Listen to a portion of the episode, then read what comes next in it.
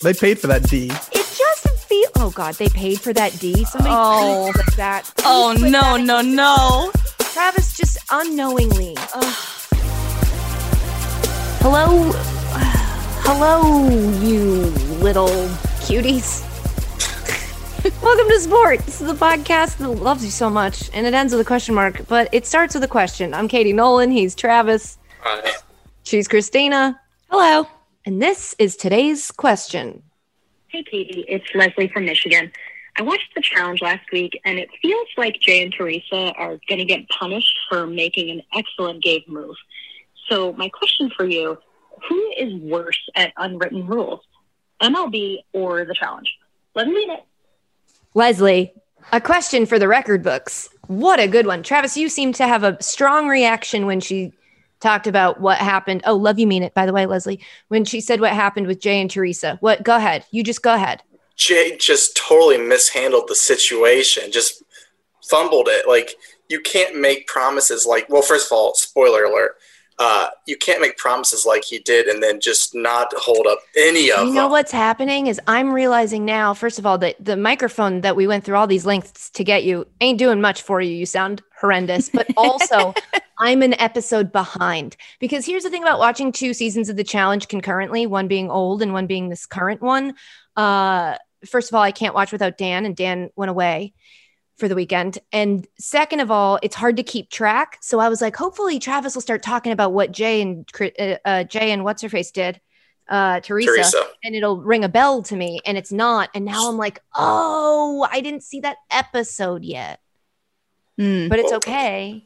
I'm going to, we can still make it work. I just wanted to make that clear that I can't chime in on that specific thing because I haven't. Well, I have a question. You said Dan went away for the weekend, but the show was on Wednesday. Well, yes, but so weekend to a comedian is Thursday through early on Sunday. And so he left on Wednesday because he did something in his his apartment that he still lives in but doesn't live in, um, and he had to fix his fridge or something. It, gotcha. Travis, you know what? It's not what the question's about, okay? I didn't see the episode yet. I wasn't prepared to talk about it, and I think that's fine. The reason I chose this question was because it's a fantastic question, regardless of what happened with Jay and Teresa. And I think it brings up an important thing, an important distinction that I've recognized through my rewatch of The Challenge. I'm not sure if I've said it here, but it's worth reiterating. It helps people understand the show's long arc, like the long game that the producers are playing. And it's that there are seasons where the entire goal is to create drama.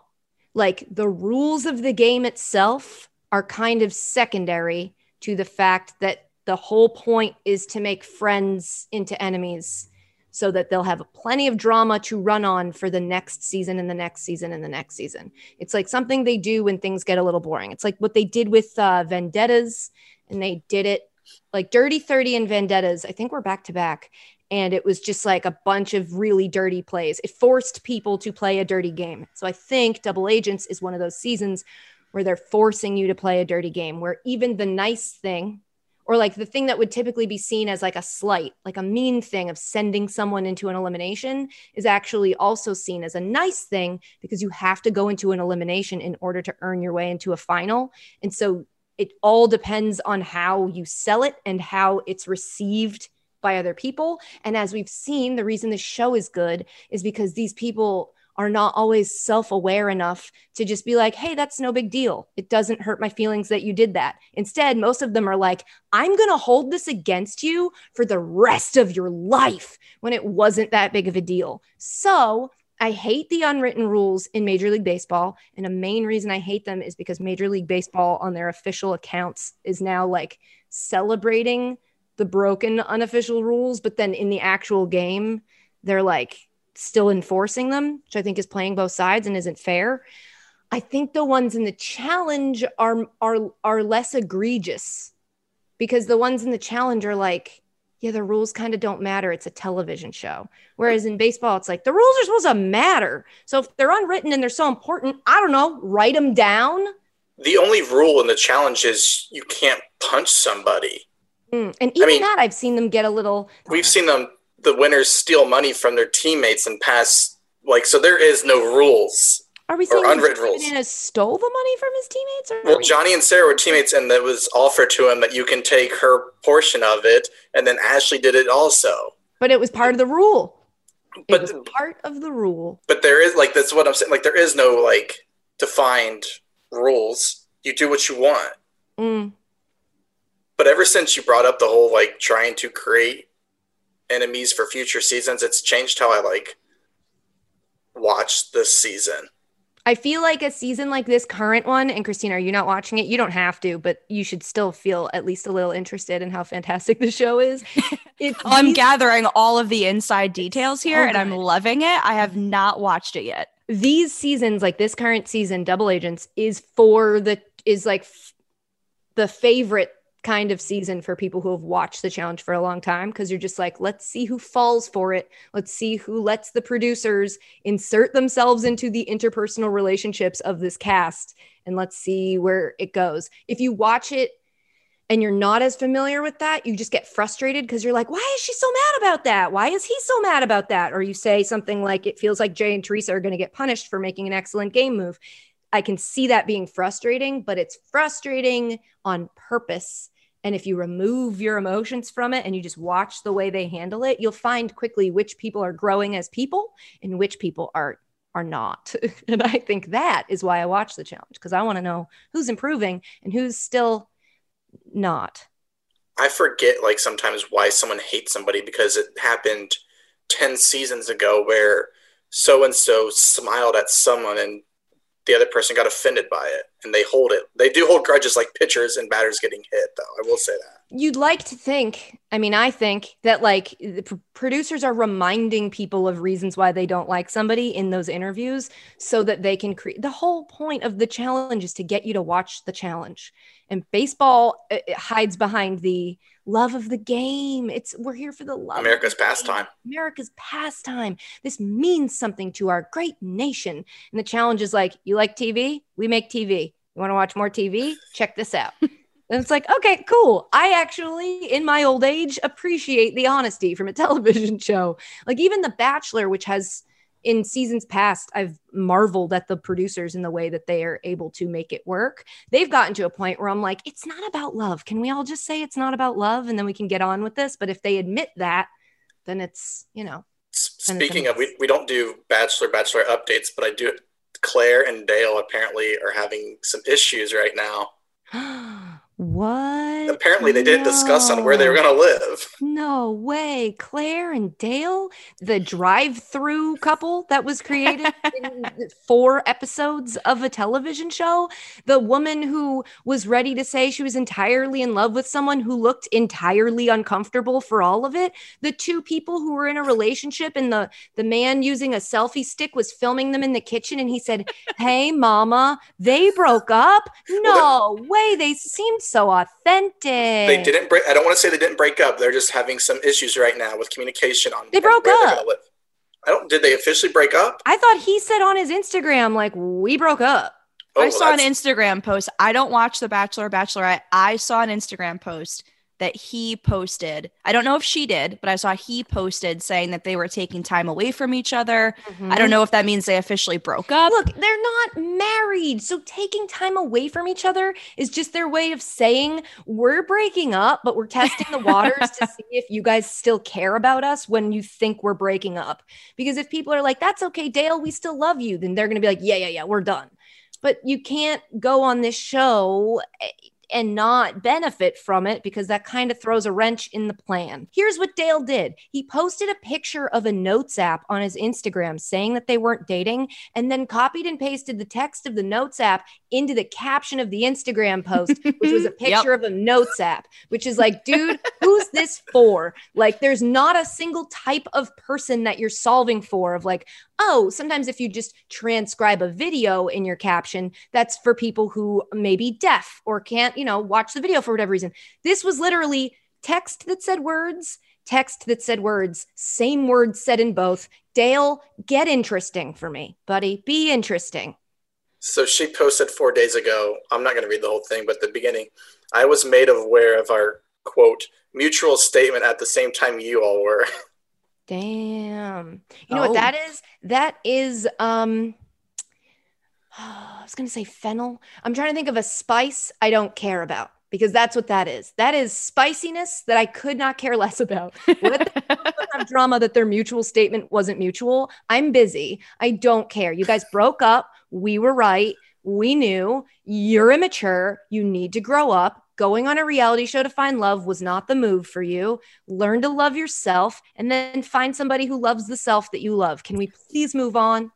Yes. Okay. If you have a question that you want us to answer and then use to talk about other stuff entirely unrelated to your question, just like Leslie from Michigan, who we love and we mean it, you can always leave us a voicemail at, I don't know, at eight six zero, five zero six, five five seven one. Hello, you two.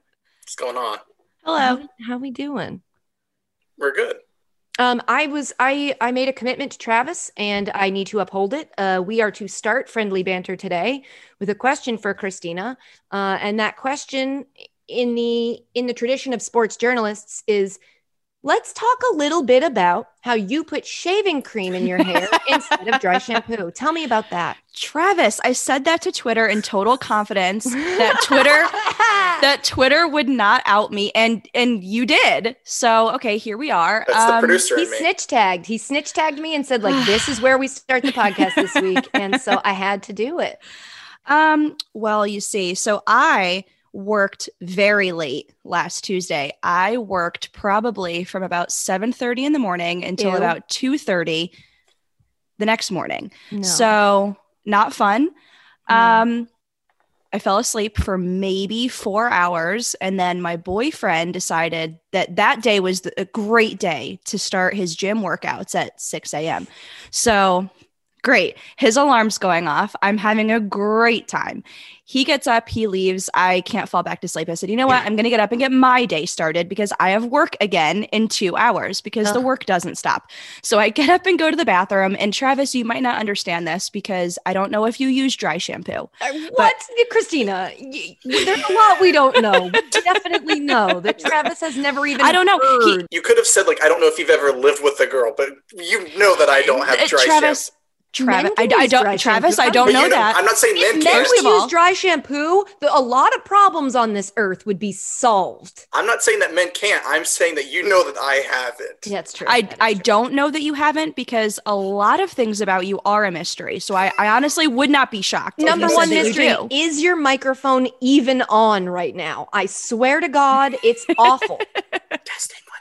It's not. I really I, don't. I don't. I really don't think it is. Go to your Zoom thing and select your microphone because I really don't think it is. But while he does that, Christina, please tell your story. While he's fixing his microphone. So my dry shampoo bottle looks exactly like my boyfriend's one, shaving two, cream bottle. There it is. Oh, there you go. Yes, I knew it. I love it. Welcome back. Right? Welcome back. So anyway. Uh, dry shampoo bottle looks exactly like the shaving cream bottle. I am delirious at this point, running off of four hours of sleep, reached for the wrong bottle, squirted it right into my hair, realized, oh my God, well, now I either have to wear a hat or I have to shower. And I was already committing to not or, washing my hair because of the dry shampoo. Or you have to shave your head. Exactly. And it was, you know, it was at that moment in the morning where I kind of debated, do I shave my head or mm. do I just commit to a hat? Is it is it more awkward to show up to your work Zoom meeting at nine a.m. with either a shaved head or a beanie inside? I don't know which one looks more shocking. I think it's the beanie. Yeah, I would say the beanie. Just turn the video off. But what if everybody else has their video on and I'm the one person without a video? Just blame it on the computer. Hmm. It's really not yeah, a bad could. idea. I mean, he is encouraging you to lie, and I don't want to say that you should, but I, I have a question. Oh, yes. I bet you do. So did you just put it directly in your hair without, or did you put it in your hands first? Squirted it. Oh, no, no. Oh, yeah. Dry shampoo. I, I don't. Travis, put- you can't put dry shampoo in your hand first. So it's like, uh, it's like, it, it, it's like a, it's baby powder in a, um, in an aerosol can is the, oh, yeah, it, okay. it, it's like, it, it's like hairspray, but exactly that. It's like it baby powder being hairspray and in, into your hair. Yeah. So you can't so put you, it in your you hands. You can't put it, it on your hair first. I didn't know. That's why I asked the question. It also feels awful in your hands. I hate the way it feels. Yeah. Did not like that one bit. So I, yep, squirted it directly all over the uh, right part of my hair. Now, um, uh, no turning back at that point. Important follow-up question for the ladies. Do you use Batiste? Is that the brand yes. you use? It looks like a shaving cream can. I'm totally it, it with does. You. The design of the can looks like it's by Menon or whatever the hell you guys use when you put the. I've interesting it, fact. I've actually never used a razor and shaving cream in my life. What's happening what? here in this podcast? What's up now? What's happening? I, so, I can so barely you, grow a beard, see? so I just use an electric. Oh, okay. But doesn't that? Does I would have thought if you could barely grow a beard, you would use a razor. No. Huh. Okay. I don't know the right follow-up questions to ask. I just know that I have a lot of them. And so yeah, we'll I know. Just... I know I'm a, a little confused. Yeah. Um, but yeah. So right. anyway, I had shaving cream back, and it, it wasn't great. Okay, but and you I got tweeted it. it. I tweeted it, thinking that all of my followers would not share that with anybody else, uh, mm-hmm. but clearly Travis has. Mm-hmm. So duly noted, Travis. Duly. You know noted. what? I think it makes you more relatable, and I bet it brings people closer to you. I can't say the same for Travis's. I've never used shaving cream in my life, but I, you know, whatever. I've used men's shaving cream.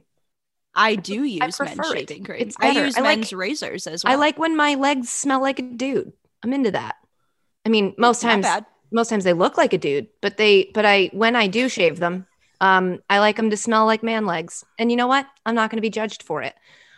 What a uh, big thing that happened in my life, if we want to talk embarrassing, is I went on the um, uh, the Le Batard's, uh, what's the name of their Lauer After Hours? It's like a podcast of fans of the Dan Le Batard show, and I uh, defended myself for my um, Guinness World Record that I'm sure our listeners know about, and I hope you two do. But anyway, I I was the Guinness World Record holder for most donuts stacked in a minute blindfolded.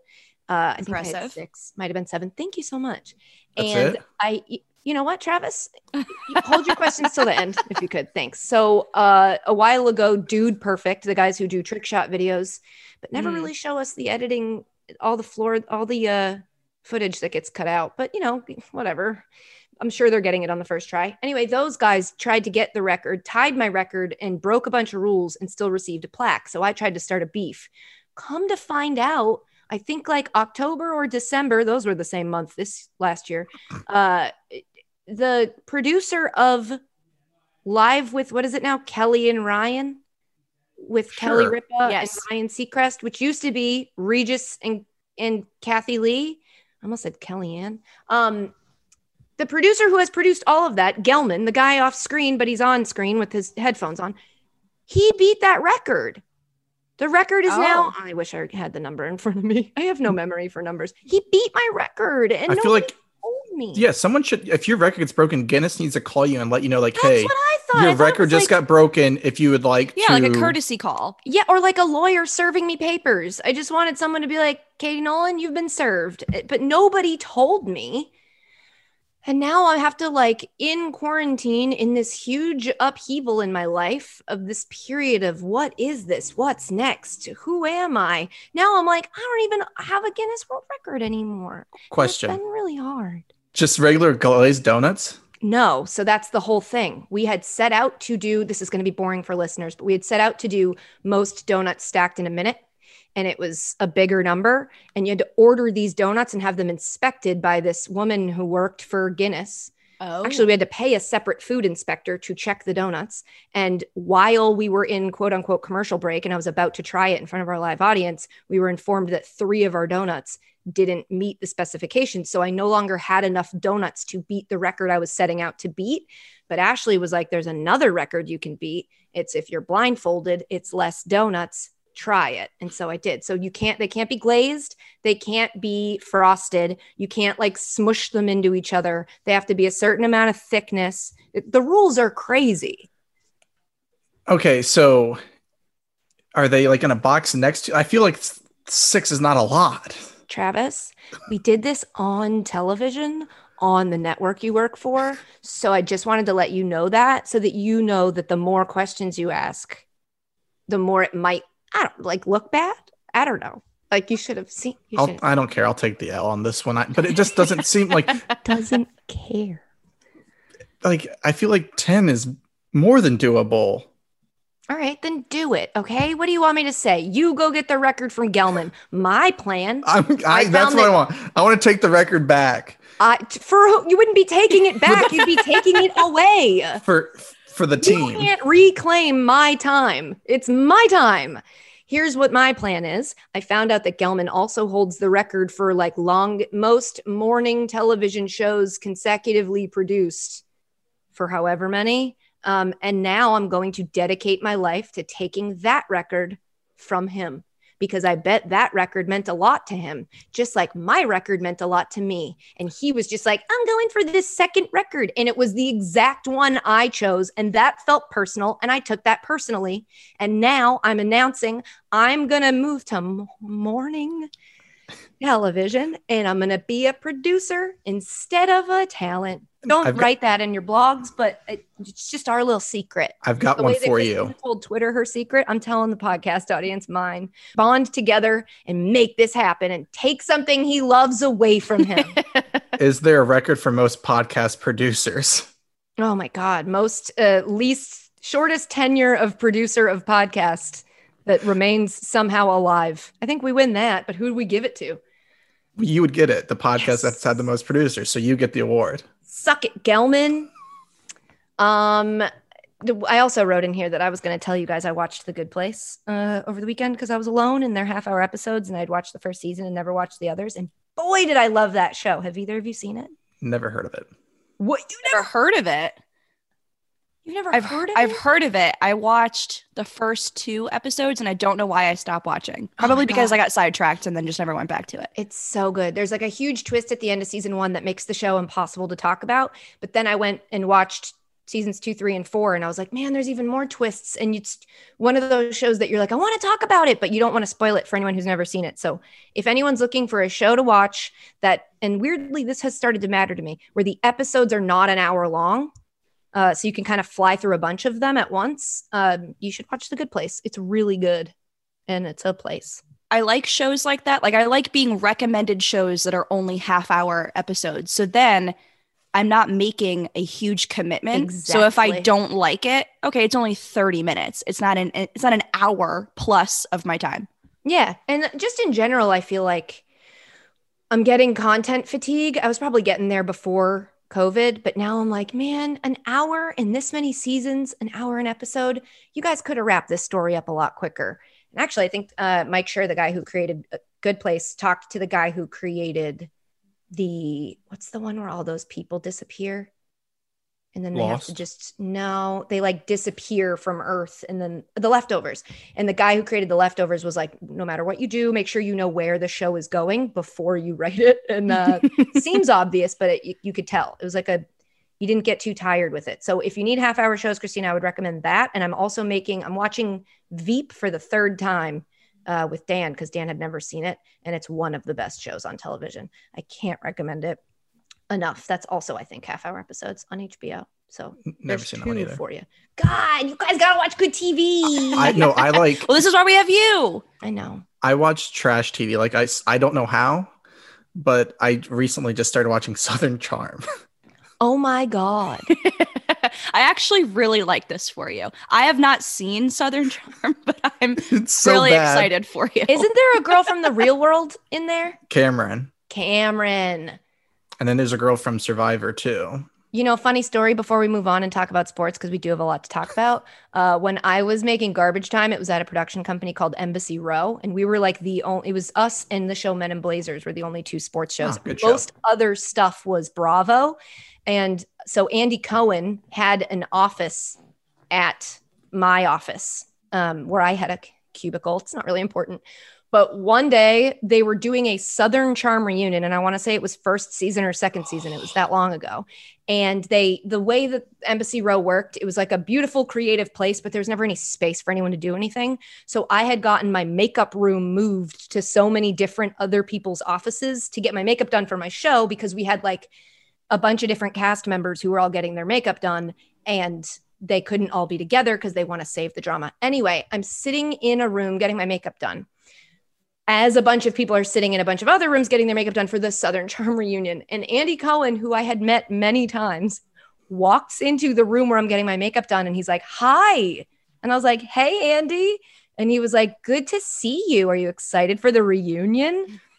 And I like turned around and looked at him and was like, yeah, I am. And so I continued, because I was so nervous, I continued the conversation as if I was somebody on Southern Charm who was there getting ready for the reunion. And it wasn't until he was about to leave that he noticed that I was Katie, a person that he technically works with all the time. And it was very embarrassing for me. Oh, anyway, I would have done also, the exact same thing. Yeah, because it's like when someone calls you the wrong name and you're like, I you just got to roll with it. I mean, correct you on this. You absolutely have to roll with it. I am Christine to my boyfriend's grandmother because oh. I refuse to tell that sweet old lady that that is not my name. So I am Christine. She's also not going to get out. It right. She's not going to like, no, nope. You know, nope. A lot so of that, people excuse old now. people for being wrong about a lot of things. I think a lot of those we shouldn't excuse them for, but I do think we can excuse them for calling you Christine. It's very close. It's close enough. You know what? I'll give it to her. Yeah. Have you written See, her Travis, like a letter? Learn- no, write her a letter written- with your name on it. About? Why like would you write her a letter? What would the letter say? Or a birthday card. Okay, birthday card. I can see that.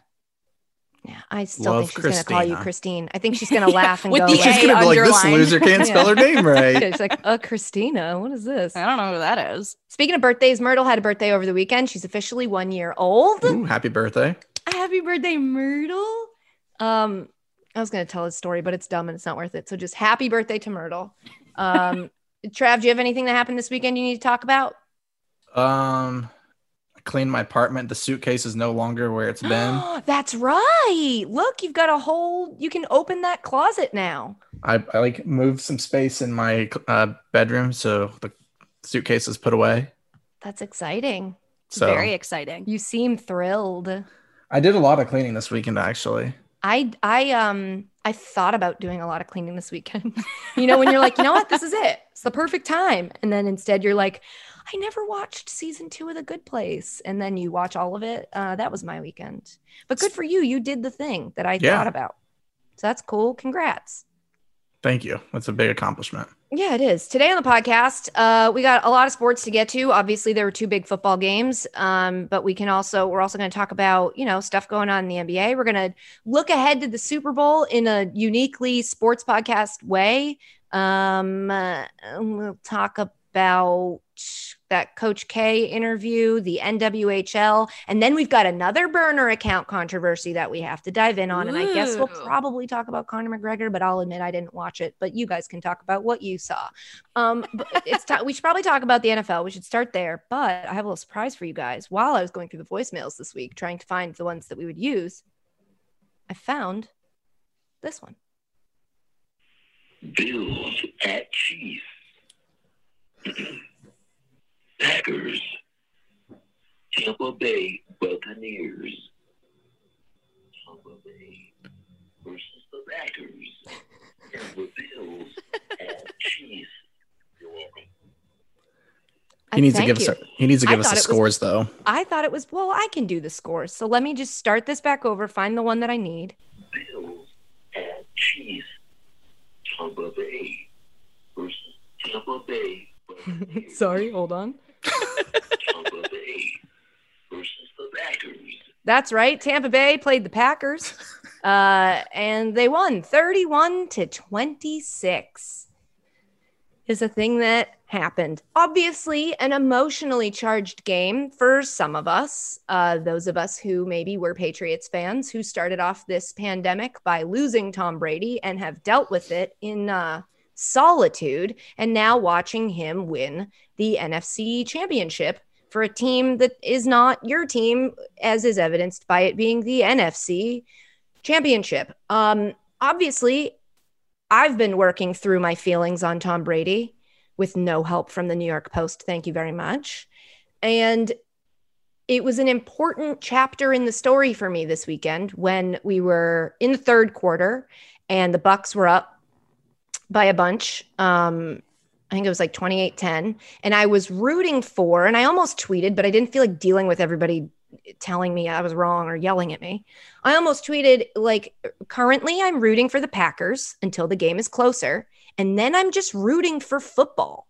And it feels really good because I got to watch a playoff game between Aaron Rodgers and Tom Brady, and my heart wasn't on the line. I got to just enjoy good quarterbacks, I mean, doing dumb stuff for a lot of it. Tom Brady threw three picks consecutively, right?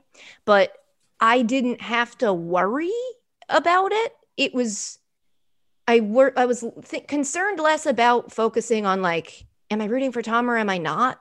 And I was like, let me just watch this football game and not have to feel any type of way about it because my, my season isn't on the line. My season's over. So I liked that. And I think a lot of people that are rooting against Tom Brady because they're Patriots fans, I saw somebody say that they're like an ex who never wants their ex to be happy with anybody else, which I think is fair. But I think both in the case of the Patriots fans and the ex that doesn't want their ex to be happy, that just means that person hasn't processed the breakup yet. And if that if that person has been in solitary confinement, essentially, since the breakup happened, I think we can give a little bit of wiggle room to people who are like, I don't know, I'm, I'm not healthy. I have not processed this in a healthy way. So I'm probably being too empathetic, but I think that people who feel that way about Tom will eventually come around. And I think it's hard to have to watch your ex on T V, um, doing great stuff when you haven't processed a breakup. Was there part of you that wanted the Packers to tie it up so you could see Tom have this like final minute game winning drive, kind of yeah, like you've was, seen his entire career? It that's kind of the thing is I normally I'd be rooting for that for my team, but now I could kind of root for it just because it would be cool to watch. And it didn't bother me if he was, I wouldn't be sad if he won, but I wouldn't be happy if he lost, kind of thing. So it was like, yeah, I'd love to see if Tom can still do that. Like it, it's, that's fascinating to me. This is an older man. This is an old guy playing at a level that's like, doesn't make a ton of sense. So for me to selfishly be like, please don't win the N F C championship, I'm just not ready, would be pretty selfish because uh, it, he's paving the way for people who don't eat tomatoes or whatever. It still sucks. Um, But I think it's also fine.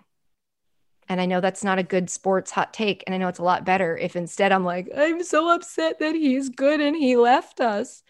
But I, I firmly believe that part of the reason he's so good is because he spent so much time with a coach like Bill Belichick in an organization like the Patriots. So I don't think you can entirely separate the two. And you knew at some point this was going to come to an end anyways. And it's been talked about. So like, it wasn't like it was like out of the blue or you came home one day and your ex was just gone. Well, um, it's the difference between, I don't know, this, the metaphor doesn't hold up. I was gonna say it's the difference between your ex like dying, but you knew they were going to, or leaving you, because like we kind of thought he would maybe retire um, and stay a Patriot forever. But that's too, I mean, look, the guy sacrificed a lot money-wise. Obviously, he doesn't need it. Um, but just contract-wise, he did a lot of structuring things that gave the team wiggle room that they never really used in a way that he wanted them to. And so it's he's allowed to do whatever he wants to. Um, and I can't be mad at him for it. I think it makes everything easier if you try to empathize all the time. I think yesterday, though, I mean, we, we got our answer that clearly Brady's better than Belichick. I hate you, and I don't know how to say that in an acceptable way on this podcast. I can't stand you when you speak. These all sound too harsh, but it's I'm just the words are falling out of my mouth.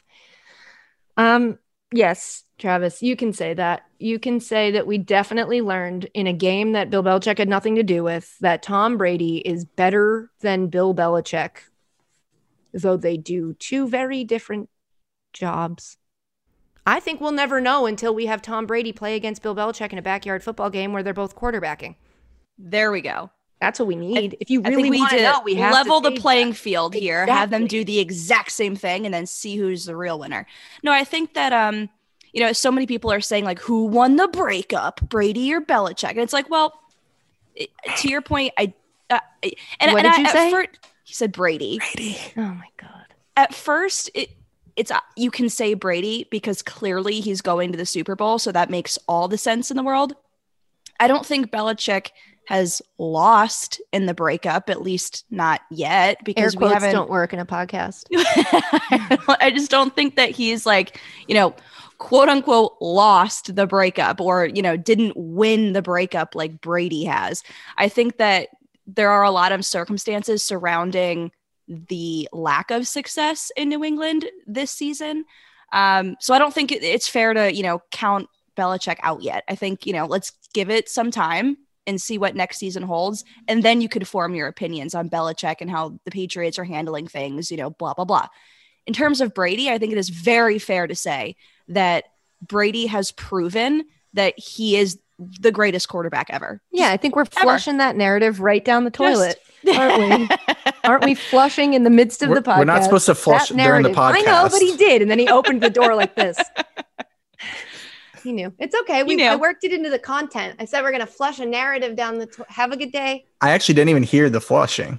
Oh, I could. I can't tell what you guys can hear, so I just had to work through it. Um, yeah. Flush that down the toilet. Hate it. Um, how about Green Bay's uh, field goal down eight with two minutes left in the game? Arguments for. Um, they had all their timeouts. And I guess they thought that having a five-point deficit would somehow be easy. I have no idea. I can't figure out why they would do that. And nobody smart has been able to explain it to me yet. I don't understand it either. I just, why? Why? Why? Why'd you do that? Why? They were down twenty-eight ten in the third quarter early on. Then they had a pretty good performance in the second half. The thing Katie wrote in the tweet that she didn't send, uh, where it got a little bit closer. They're down thirty-one twenty-three. Fourth and goal. The only thing I can think Picked about field goal. Is they didn't move the ball on the previous three pos- three plays. And I'm wondering if like he just didn't trust the offense to score. But even then, if they don't score, they you have more room to hold them. Like you have your three timeouts in the two minute warning. So you still have those timeouts to stop them. I don't like. You're going to have to score a touchdown anyway. So yeah. If you don't trust your offense to score a touchdown there, you're going to have to get the ball back and then score a touchdown because five points is not how much a yeah. field goal is worth. I don't know if people know that. Like Aaron Rodgers should have just stood on the field and like, I'm not leaving the field. We're either, you're either letting me run a play here or we're going to have twelve men on the field and this play's not going to count. Speaking of Aaron Rodgers staying, um, there were questions before the game about whether or not he was going to stay because he made some vague comment about how right now he has a game to focus on. And whenever anybody says that, it's like asking an athlete a question like, where are you going to be next season when they're preparing for the N F C Championship? And then when they're like, I can't think about that right now. I'm staying present in the moment. Nobody knows what the future is going to look like. We're all like, that's him saying he's leaving. And then when he leaves, we're like, our suspicions were confirmed without realizing that, like, what could he have said to that? Once that question is asked, the narrative has begun. There's no way you can answer it because if you say I'm staying, then you're Kyrie who said he was staying in Boston. And then he bounced. And then everyone's like, you lied. It's like you asked him a question he wasn't ready to answer, that you knew he couldn't answer, that no matter how he answered, you were going to take whichever way you wanted to. So that was annoying. But then now after the game, uh, Aaron Rodgers said, there are a lot of guys' futures that are uncertain, myself included. That's what's sad about it most, getting this far. Obviously, there's going to be an end at some point, whether we make it past this one or not, just the uncertainties. It is tough in the finality of it. If I'm playing the role of person in sports media, which I guess that I am, I'd be like, oh, he sounds like he doesn't seem that sure that he's going to stay this next year. Um, but as a person playing the role of person, uh, I feel like that's the answer you say when you don't want to give your team and your coach that just kicked a field goal when you absolutely should have scored a touchdown, uh, too much confidence, you want to let them know that, like, you, you, we've got work to do if I'm going to stick around here. And if we're not going to do the work, then I'm going to go somewhere else. I don't have a ton of time. I like eating tomatoes and drinking coffee. So I don't plan to be playing in the N F L till I'm fifty. And so maybe I'll go somewhere else. And according to our favorite website, SpotRack, his contract. SpotRack. Speed, speed he, rack. Speed he's, racks. He's not a free agent this year. No, like, he's got years. How many years left? Well, he has. There's a potential out after next year, but he twenty twenty-four is when he's an official free agent. So, like, hmm. nobody's like the Packers aren't trading him. So, Aaron, like, so Aaron, like, what? You're staying at Green Bay. Why? Why are you telling him this? Well, I mean, it's a podcast. Oh, but, okay. Good I answer. Mean, if announcers can speak, if announcers can tell us what they're thinking, then I can tell them what he's going to do. Okay. I, that doesn't. Yes. Fine by me. Uh, so Brady is going to his tenth Super Bowl. Which is crazy. It's just, it's so, it.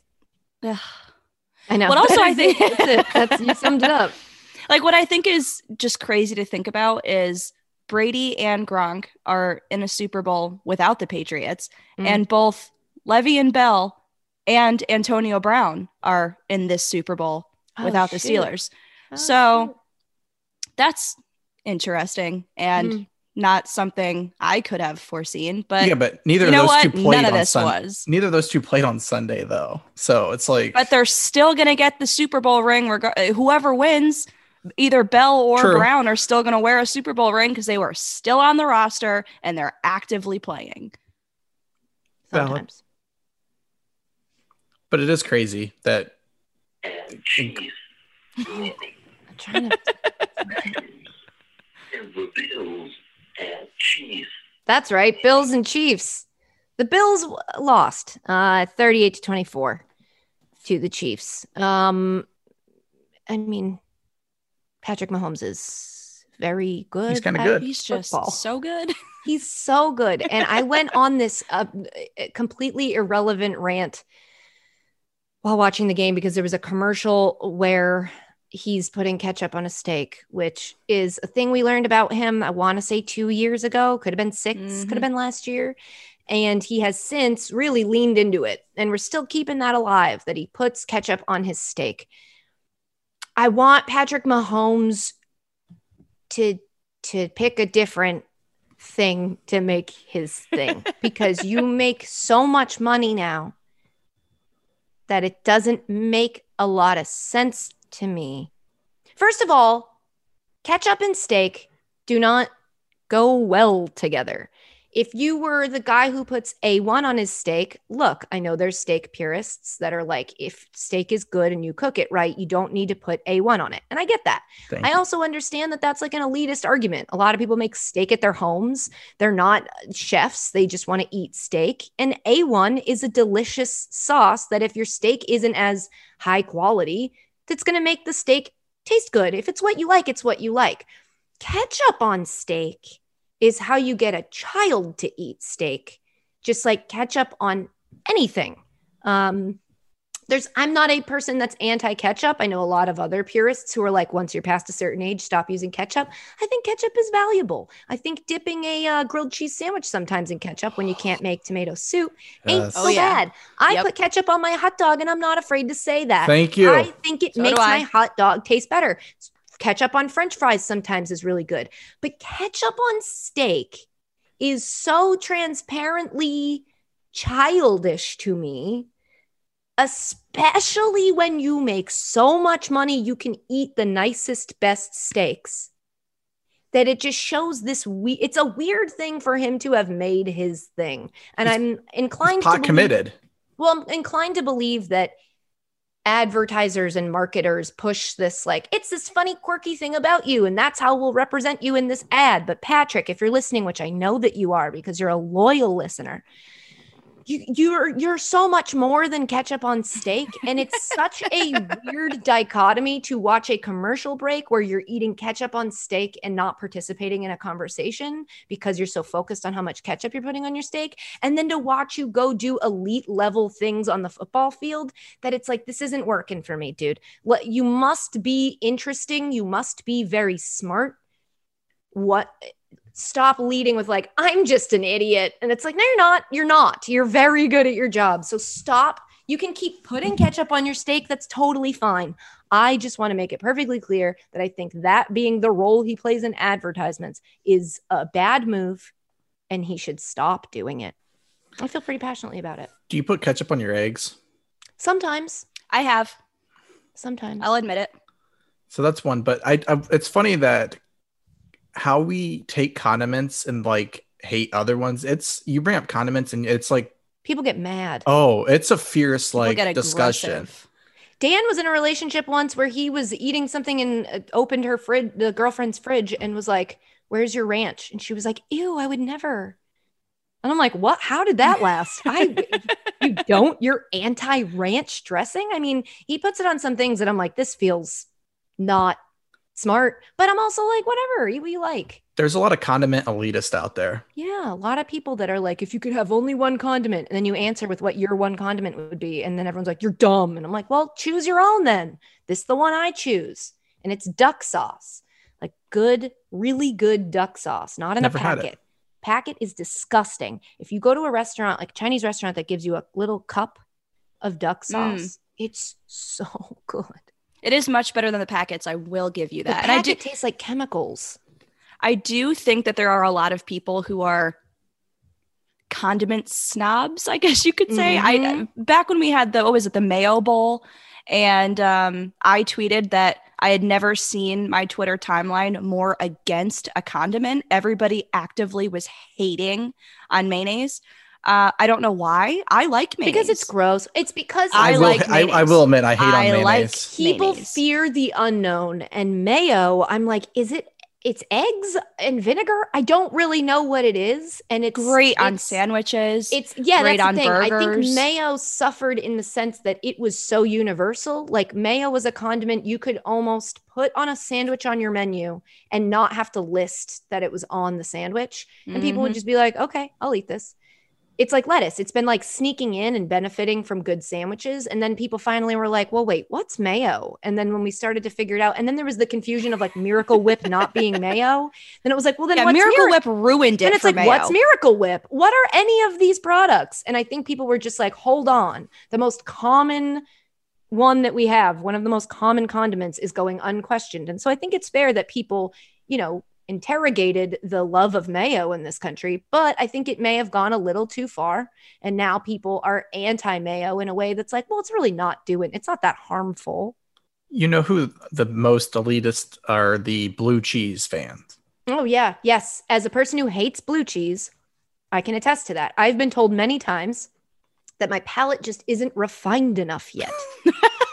That someday oh. in older age, I'm going to love blue cheese. And I'm like, it's the fact that I'm dipping into something milky and there's an unexpected chunk. And that chunk, when I smell it, smells a lot like my foot.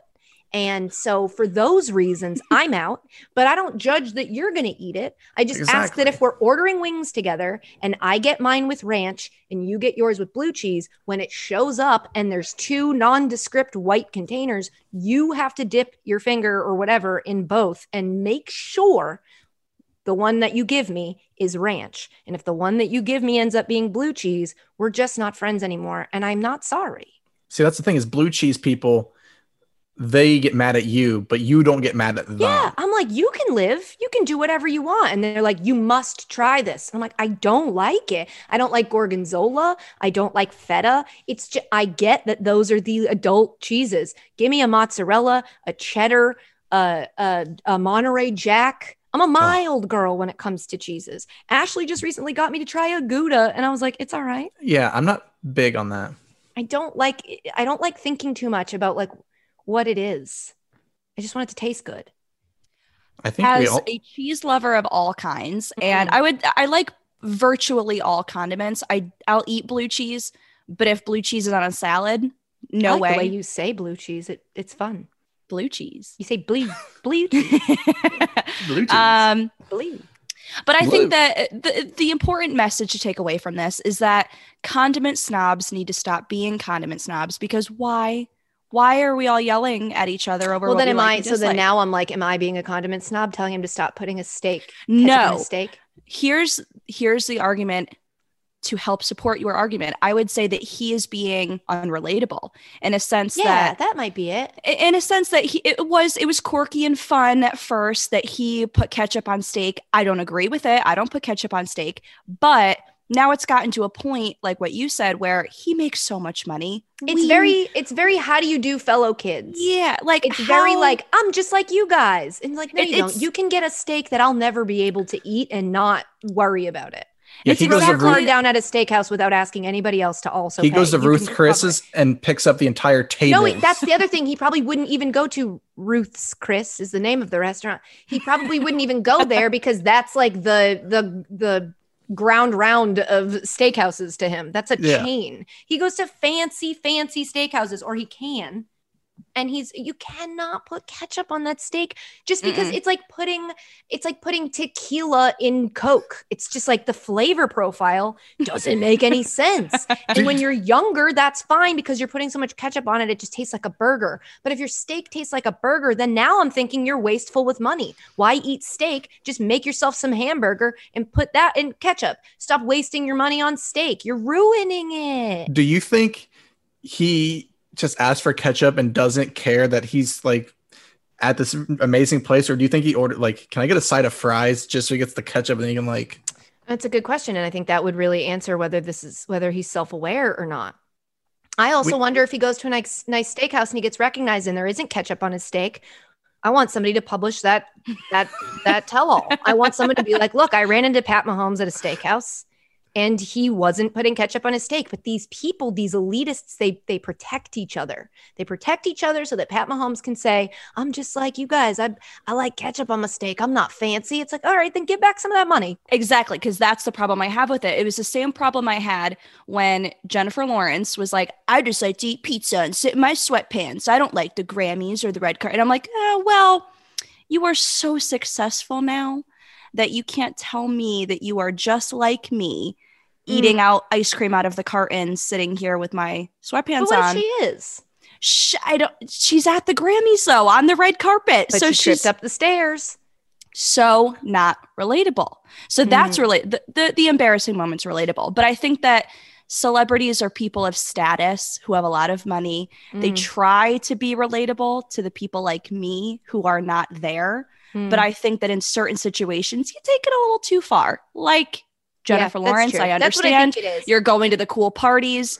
You can go home and throw on your sweatpants after. But don't make me believe that you being out at all these cool, fancy places wasn't because I can't cool, be there. Be- yeah, yeah, it wasn't kind of cool. It's the same thing with Patrick Mahomes. You can, you can thoroughly enjoy ketchup on your steak, but the bit is so exaggerated now yeah, that it's just it's hard very to believe. Like, look at me. I, I can't relate to you anymore. And now, just honestly, the, from a, the relatable from a nice, bit's unrelatable. If, to make something that sounds mean sound more nice to you, Patrick, because I know you've, if you're still listening, unless you've tuned out because you're too hurt, you're just better than it. You're better than your thing being steak with ketchup on it. You are you are more nuanced than that. You're more interesting than that. So believe in yourself the way you do on the football field, which is an incredible amount, and bring some of that confidence to your image, because ketchup on steak is not working for me. This is all we've talked about for the Chiefs Bills game, and I really feel like it summed it up.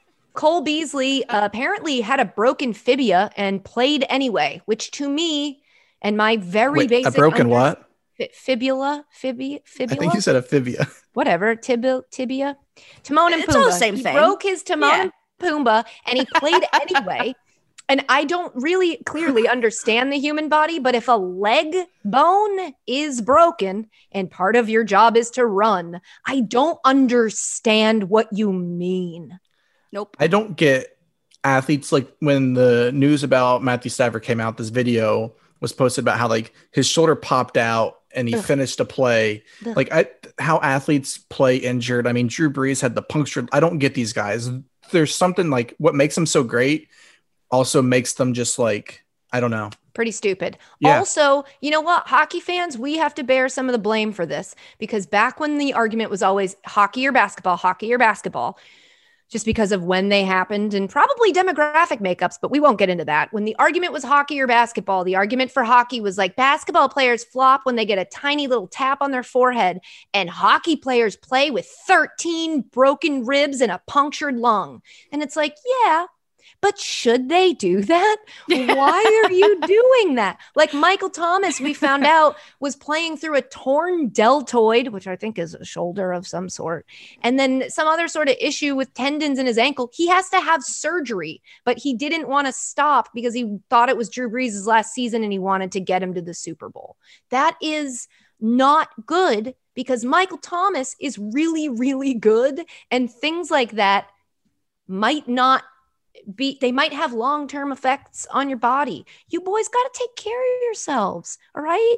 You don't have to go out there with your broken fib- Fibonacci sequence and just, like, keep playing hard, Cole Beasley. Like, you had an incredible season, but he does – I mean, people will give him credit for this, and they'll say that he's whatever we say about white receiver. He's got grit.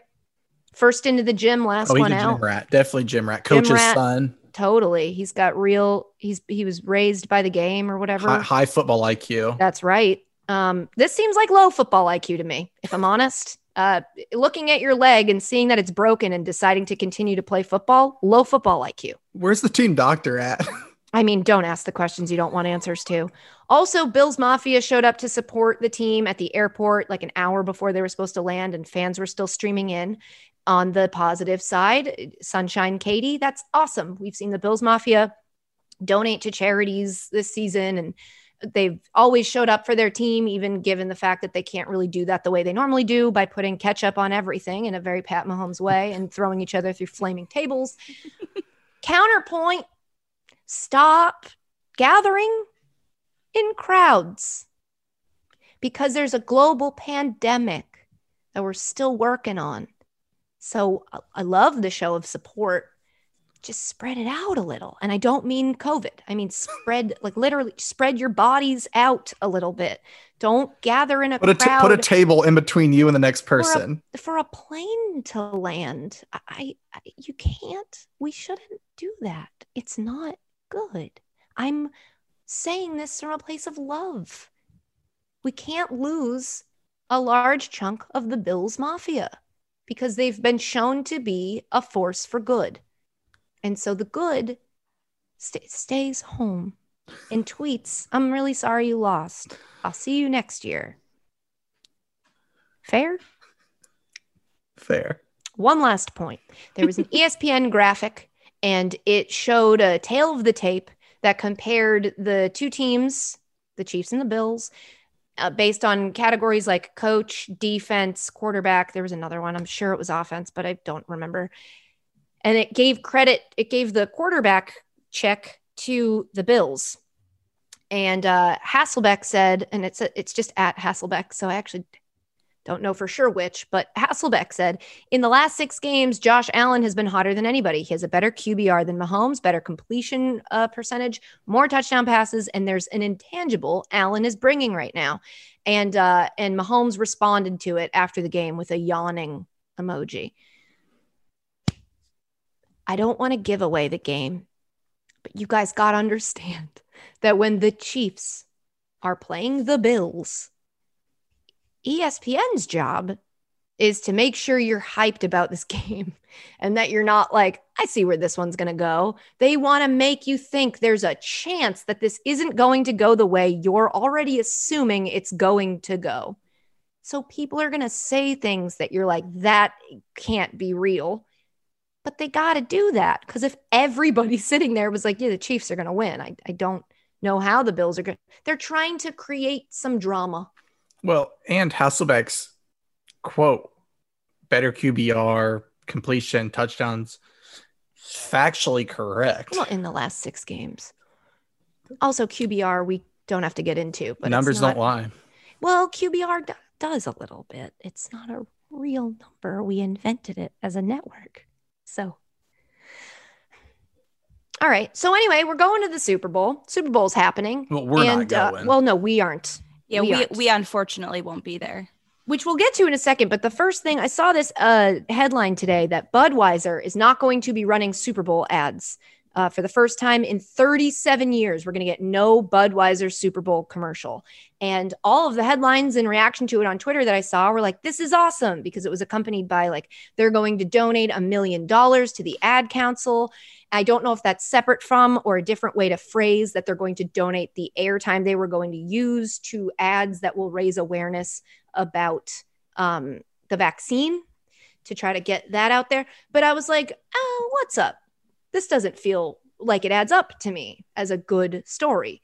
So uh, if this donation is a million dollars and airtime, that's different. If it's a million dollars of airtime, well, let me tell you that thirty seconds of an ad this year is five and a half million dollars, which is slightly down. I think last year it was like five point six million dollars. So it's down slightly, but thirty seconds is going to cost you five and a half million dollars. So Budweiser not running a Budweiser ad, just if you're taking that in the most basic way, would save them five and a half million dollars. And then they donated a million dollars. It's not really the same. Also, uh, Bud Light and Bud Light Seltzer are going to have ads.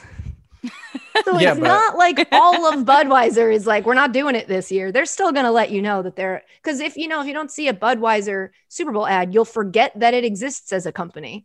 But you won't get the Clydesdale. Yeah, that's it. So we're all we're really losing here are some horses. That's and let a me lot. tell you right now, let me tell you right now, if it's replaced with any visual of a needle going into any skin of a human, I'm out and I'm upset. Stop putting that in advertisements. I can't look at it when it's in a movie. I have to cover my eyes. I have a very embarrassing ketchup on steak, childish fear it's of needles. No, I don't, my body, I've Googled it. My body reacts in a scientific way that is very hard for me to counteract.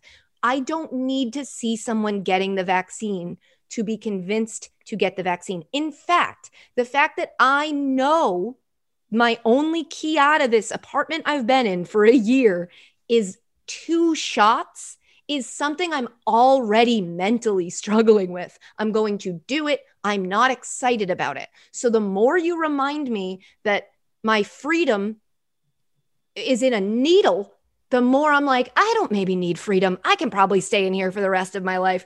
Stop. Just raise awareness about the vaccine without showing it to me. Is that an irrational ask? No, I, I'm my hatred for needles is not at your level, but I don't need to see the needle to know that like a vaccine is here and like, I don't want to see it. You can yeah. t- you can talk about the vaccine, but we don't need to see the needle. But I think you're underselling not having the horses. That's all I have to say. Do you think that we should give Budweiser credit for this? No, you're just saying no, no, it's no, sad. No, no, no, no. I'm not saying I'm not, I'm not saying credit. I'm just saying that yeah. I miss, I'm just I'm saying miss I the horses. I'm just saying I don't want everyone being like, good for Budweiser, when it's like, well, they didn't really.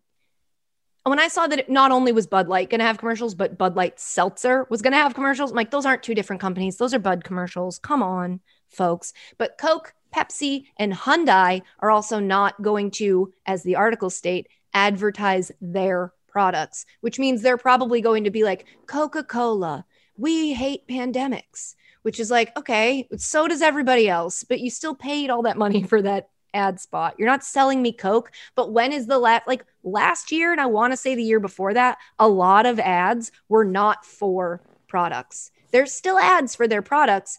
The only way they aren't is if they don't tell you whose ad it is. Then I'll believe you that you just wanted to get this message out about togetherness and unity and whatever other thing they say they're selling. As long as at the end of the commercial, it's like Coca-Cola, we're all in this together. It's a Coca-Cola ad for Coca-Cola. They're not actually doing anything. And Pepsi's got the halftime show. I've already seen so much about, I already know, I'm already thinking about Pepsi. I'm not drinking it, but I'm already thinking about Pepsi, unless it's Mountain Dew. I do like Mountain Dew. So I just found out yesterday, um, The Weeknd, mm. he, how he doesn't spell his name how you spell weekend. I just you found just, that out. You just found that out yesterday. I had no idea. Like I, I, I know I've heard of his music before, but I couldn't name you one song, but I just found out yesterday, and it was actually someone else tweeted and then like corrected themselves because they had a typo. And I, that was how I found out that Uh, that's how he spells his name. I had no idea. I mean, A, fascinating, embarrassing. Um, B, it makes me wonder if it's like um, that period of time where words were turned into apps. We're probably still in it, but there was that boom of like Tumblr, Uber, mm. uh, oh God, there's definitely others, but like Tumblr misspelling. Oh, Lyft using a Y. Uh, I feel like they misspell it in a way that actually helps, because you're, if you just Googled Lyft, you're searching, it would be like, here's what lifting means. And you're like, no, I meant the cars. Now, if you type it with a Y, it's like, it'll give you that. I ran into this the other day. There's a restaurant near here that just opened that I like. It's, I believe, a chain. It's called the ampersand. So like the little and symbol, and then the word pizza. When you try to search for stuff about ampersand pizza and pizza, ampersand in a lot of search things doesn't, it doesn't recognize that. It uses that to think it's like a search function. Same with like a plus sign, or like, you know, the way you can type like this plus this. And it, it, it's almost like code to the search engine. Mm. And then the only other word in the name of this restaurant is pizza, which is often searched on many food apps, pizza. So when I search ampersand pizza on like a Grubhub, not to throw them any, I'm pissed at Grubhub right now, but won't come up. It just gives me every pizza restaurant, and then I'll scroll all the way to the bottom and there's ampersand pizza, and I'm like, that, why'd you name your restaurant this? It's causing me a lot of stress. So anyway, The Weeknd probably got rid of the E, so that when you Google The Weeknd, it's not like is two days away, which is very also helpful during a pandemic. I'm just like, yeah, when's the weekend? And it's won't, like, be, four, won't be watching the halftime show though. So do you like The Weeknd's music? Not particular. What? Doesn't do okay. it like I just I listen to country music, Katie. So he, you could describe what he does as country. Can you? Can, I just wanted to see if can you, you really at all. That's like describing dry shampoo Christina, and shaving cream. The way cream. I test you is I throw out awful takes, and I'm like, let's see if she can back me up on this. And I, so I appreciate yeah, that, you being that, like, that's, no, that's let's not, not what work. I can't. I can no, back up. No. Work. Well, no. While we're talking about the Super Bowl, we should mention friend of the pod, Tony Romo, predicted the Super Bowl. I was. I, it was life-affirming for me to get tweets from many of you this weekend saying, oh my God, Tony just did the thing and now I can't unhear it. I had somebody tweet at me that he said that the Chiefs are like, whoa, or something. And they were like, really, Tony? Are the Chiefs like, whoa? Um, so thank you for everybody doing that. I, I honestly think the only way I'm going to feel fully paid off for this bit is if he calls a Super Bowl and he tells me what the football is thinking. And the football in this situation is like, whoa, you're throwing me real fast, bud. And then I'll be like, thank you, Tony. We paid it off. You're back in my good graces. But in week twelve, when the Chiefs were playing the Bucs in Tampa Bay, he predicted that he's like, I don't want to, how, how did he say it? Travis is burying his head in his hands right now. I think he's so distraught by this. But he said, like, sounds crazy, but I think we might see these two teams in Tampa Bay for the Super Bowl this year. Travis, what? What a crazy take in week twelve that Tony Romo predicted these two teams to make the Super Bowl. Predicted at the take. Start of the season. This is a crappy take. You're not getting credit for week twelve predictions. Okay, a counterpoint. And again, it's not the point that I hold, but I will play devil's advocate as you Well, I guess you're the, I'll play Angel's advocate. Um, he, it, the, the Bucks lost for the second time. Oh, in that game. Like that they, or they had just lost. I don't remember what actually happened, but I, it wasn't the time to necessarily. What other teams in the N F C were people making Super Bowl predictions for? I don't know. The Saints. What's that? I'm, you just I'm like not, raised your hand with like, a, I'm not giving Tony credit for week twelve. No credit? No, zero. My question that I would like the answer to that I, nobody possibly could, did he make any other predictions like this throughout the season? Because the way he said it, it was like very subtle. He wasn't feeling strongly about it. Yeah, he couched it, feels, it too. Yeah, like, it come feels on. Like the way I would say, like, hmm, could be these two teams. You could drop that into every broadcast you do. Mm-hmm. And then if it pays off, you're like, I predicted it. And it's like, well, you also predicted eight other ones that didn't happen. So, yeah. Yeah. No, I agree. I think I agree with Travis. I'm not going to, I would give him a tiny bit of credit because, okay, he got it right. Cool. But I, it's also week twelve. I agree with Travis here. It, I'm not giving you all the credit in the world for saying, oh, they could have got. Yeah. Okay. Y- you and probably a lot of other people predicted this. I just also think it's dangerous to be known both as the guy who makes predictions and gets them right and the guy who assigns unattributed quotes to people while they're playing football. You can't be the guy that knows the future and then also be attributing quotes to people, because people are going to start being like, well, he said that in that moment, Tom Brady was like, and I would I would like to, I think that, ta- that Tony Romo's right. That's not good. It's not good for integrity, Tony. You got to start thinking about this kind of stuff now that you're becoming famous. Okay, so I was thinking we should do our predictions for the Super Bowl, but obviously in our own way. Now, this is the first year in a long time, which I'm very grateful for, that I'm not going to the Super Bowl and have been participating in Super Bowl Media Week, which for the uninitiated is the week before the actual game, when all of this industry descends upon a city and gathers in three hotels. Your favorite city this year. No, Tampa Bay. Really missing out on a trip, but I could have brought all my Vipers gear and never had to repeat an outfit because I got a lot. It was an investment that I made, and maybe it wasn't one of my best ones, but I do still have all the clothing. Uh, we all descend into a city. Sometimes we all are in the same hotel. Sometimes each hotel is a different network. It's a very fun situation, but what isn't fun is that it's a week to talk about one game that everyone's just like recycling these storylines. And so I thought we could make a bingo board for our dear listeners who are going to have to listen to the same things uh, with some of those things we think they're going to talk about all week long, certain phrases. And so they can have fun and, I don't know, get bingo, which even when there's no prize, you got to admit, it does feel good to get bingo. Still feels cool. How many squares are in a bingo board? Is it twenty-five, but with a free space, so it's twenty-four? Or is it four? Four is bingo or five is bingo? It's five. That's a it's good five. question. So then it would have to be five by five, which would mean yeah, twenty-five, yeah. and then you subtract the center square because it's a free space. So we need twenty-four things. I would like to put in there uh, the Brady-Mahomes age gap. Well, see, but this is where, if we're going to have to come up with twenty-four of them, you got to get more specific. Yeah, they so need to be really I've got specific. Number one, which should be the free space, but number one, passing the torch. Mm. Someone's going to reference over and over, passing yep. the torch of Tom Brady. This is the passing of the torch. Father time. Someone's going to reference father time. And this being not about Brady playing against Mahomes, but about Brady playing against father time. Bill Belichick. Yeah, that we can toss that in there. We do have to get to twenty-four. You should, someone should type these down while we're doing it. I was hoping that the Reddit would do it. Father time. Well, we got to know when we're at twenty-four. We're at three. Uh, uh, thank you so much. Thank you so much, Travis. Bill Belichick. I was going to say uh, New Dynasty. Oh, I like, like that one. That's Chiefs. A good one. New Dynasty. Um, what else? We could say if the Chiefs win, they'll be back-to-back winners. No. Mm. It's less making fun of people, but we can put it in there. Back-to-back. Um, uh, last hurrah. Mm. People wondering if this is Brady's last yeah, going, hurrah. Going out on top, yep. Last hurrah. Going out on top. Should we do that separate from No, I think hurrah? That's together. Okay. Um, I think I'm prepared for this one. I know, that's okay. I should have prepped you, but I didn't.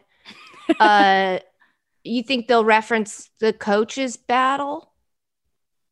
Uh, I don't think that'll be as. We'll uh, get a lot of Eric Bieniemy head coach. Talk. Yeah, I have. Yeah, so it'll be that here. One. Yep, yep, yep. So let's I would put say Bieniemy, a name I always spell wrong because of that sneaky second I. Um, that's seven. Thank you. Uh. Oh, here's one. Uh, they're going to reference that the when Brady won his first Super Bowl, Patrick Mahomes was six. Oh, yeah. Yes. I think so I'm going to yeah. write Patrick Mahomes was six. Someone's going to say that phrase a lot of times. Uh, is what about something about um, it being a home game? Yep, first, like a first team to ever uh, play in the city that the Super, Super Bowl. Bowl yeah, like at home. So yeah, should yeah, we just yeah. call it, should we just write home game? Super Bowl I'm trying to think host of the city, phrases yeah. that they're going to say where we can go, gotcha, you said home game.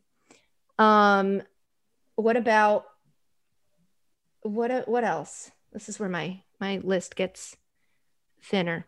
Generational. Hmm. I think they'll say stuff about generational talents. Probably. If Mahomes wins, is he on pace to? Is he going to pass Brady as the GOAT? Oh, GOAT. Obviously, GOAT. Hmm. What about? We're not close to twenty-four. Can nope. Make a tiny. Can you make a smaller bingo board? Can you make a three by three? Well, it's not bingo yeah, right? then. Well, but if yeah, you get then it's tic tac toe. We can make it tic tac toe. Hmm. This is a great listen.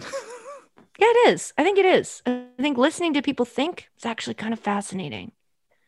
You think anyone's going to bring up Ketchup Gate? I was going to say Tom Brady versus Tyrann Mathieu, chess game. All right, let's put chess game on there. Mm, you think, maybe. Should we just put T B twelve diet on there? Because you know, oh, I was just about to say T B twelve yeah. diet. T B twelve so I was diet. thinking of avocado ice cream. Yeah, real ones know about nightshades, but I don't know if I can. Devin, Devin White and his horse. Sally Mae, I think her what? name is. I think what? his horse's name is Sally Mae, I think. Devin Devin White loves horses, and it gets. Did he go mentioned- to L S U? Yeah. Yeah. And it gets he mentioned loves a lot. Horses? Yes. Okay. Okay. Do you think, and this would be an indictment on our industry, but do you think that uh, Scotty Miller, someone will will compare him to Edelman? Yes. It's not a good comparison, besides the obvious one. That they play football and they yeah. ca- catch passes from Tom Brady? Y- yeah, I was thinking more along the kind of closer the re- to the Mayo discussion we were having before. Um, Scotty, do you think Miller, Edelman? Ever since the game with slime, do you think anybody will say we need a Super Bowl with slime? Because I've seen that on Twitter a lot. Hmm. See, I don't think we're gonna get it from the like from the mainstream media. media. Yeah, Mm-mm. You got to think more like a like a like a boring documentary. I know that's tough. Tom Brady and the the uh, the cliff that he was gonna fall off of by a certain person. The cliff. We need four more. We're closer um, than I thought. First take. Hmm. Let's see. They're gonna talk about the quarterbacks. They're going to talk about, I mean, do you think, I don't even want to, do you think they're going to bring up any of the gates? Not Bill, but like deflate. No. I don't think so. I don't think so. Um, hmm. I think the air has been sucked out of that story. Very funny. Yeah. It's very funny. Really, really funny. Really strong stuff. How many years have you been working on that take? That was a really good take. I actually have I liked that on one because I'm watching Tina really like it, and it's bringing me joy. Yeah, I actually like that. Good job. Christine is really enjoying this. So. Yeah, C- Christine's a big fan of that one. Big, big fan. How about? Oh, you know what we could do? We could toss the last four out to the Reddit. Perfect. Ooh, great. Because they're a lot smarter than us. I know Camille is going to be like, hey, here's an obvious one. They're going to put together a bingo board that makes ours look stupid. Yeah. The next four are wild cards. You can fill them in with whatever you think, but don't say something obvious like just naming a player. That doesn't really work that way. But we've got, to reiterate, Father Time, Passing the Torch, Bill Belichick, New Dynasty, Back to Back, Last Hurrah, Bienemy, Patrick Mahomes was six. That's my favorite one. If we cross that one off, I'm going to be so excited. Home game, generational, GOAT, chess game, T B twelve diet, Devin White horse or horses, Scotty Miller Edelman, and a cliff. So I don't want to take away from the Reddit, but what about like a Kelsey Gronk party after the Super Bowl? Like, mm. Oh yeah, you're right. We don't have any good Gronk ones on here. Let's just do Gronk Cruise because they will. Mm-hmm. Gronk Cruise. Everybody always brings up the Gronk Cruise. Because I don't know if there's two tight ends that love to party more than these two. Yeah, I guess like party, tight end party. And that one will be kind of up to interpretation. And if the Reddit, well, when the Reddit makes better ones, we can update the, yeah, the bingo and then board. Uh, yeah, tra- we could swap them out. And we'll make a bingo board with a list, and they can populate them themselves. I'm actually really excited about this because I don't really care like who wins the Super Bowl. So like, if I don't finish Southern Charm by then, like there's a chance that I would have watched that, but now I have this bingo board that I can. And, and the way I see it, I'm like, I got to watch all this stuff anyway, because it's quote unquote my job. And now at least I can have a rooting interest in them saying Patrick Mahomes was six. I really want to just tweet out at some point on that Sunday night bingo, and only the people listening to the pod know what the hell I'm tweeting about. Also, when I'm on Highly Questionable, I'm tempted to just use this as a list of words I have to work into the broadcast. Ooh, so love I try that. to go through all of it, uh, but it would ruin people out. I think we would have to state that it doesn't count. That like we, if I do these, it's as a fun wink. It doesn't count for your bingo board. We should each week pick out like a word or phrase if you're going to be on Highly Questionable that week that you have to find a way to get into the show. All right. I'm into that.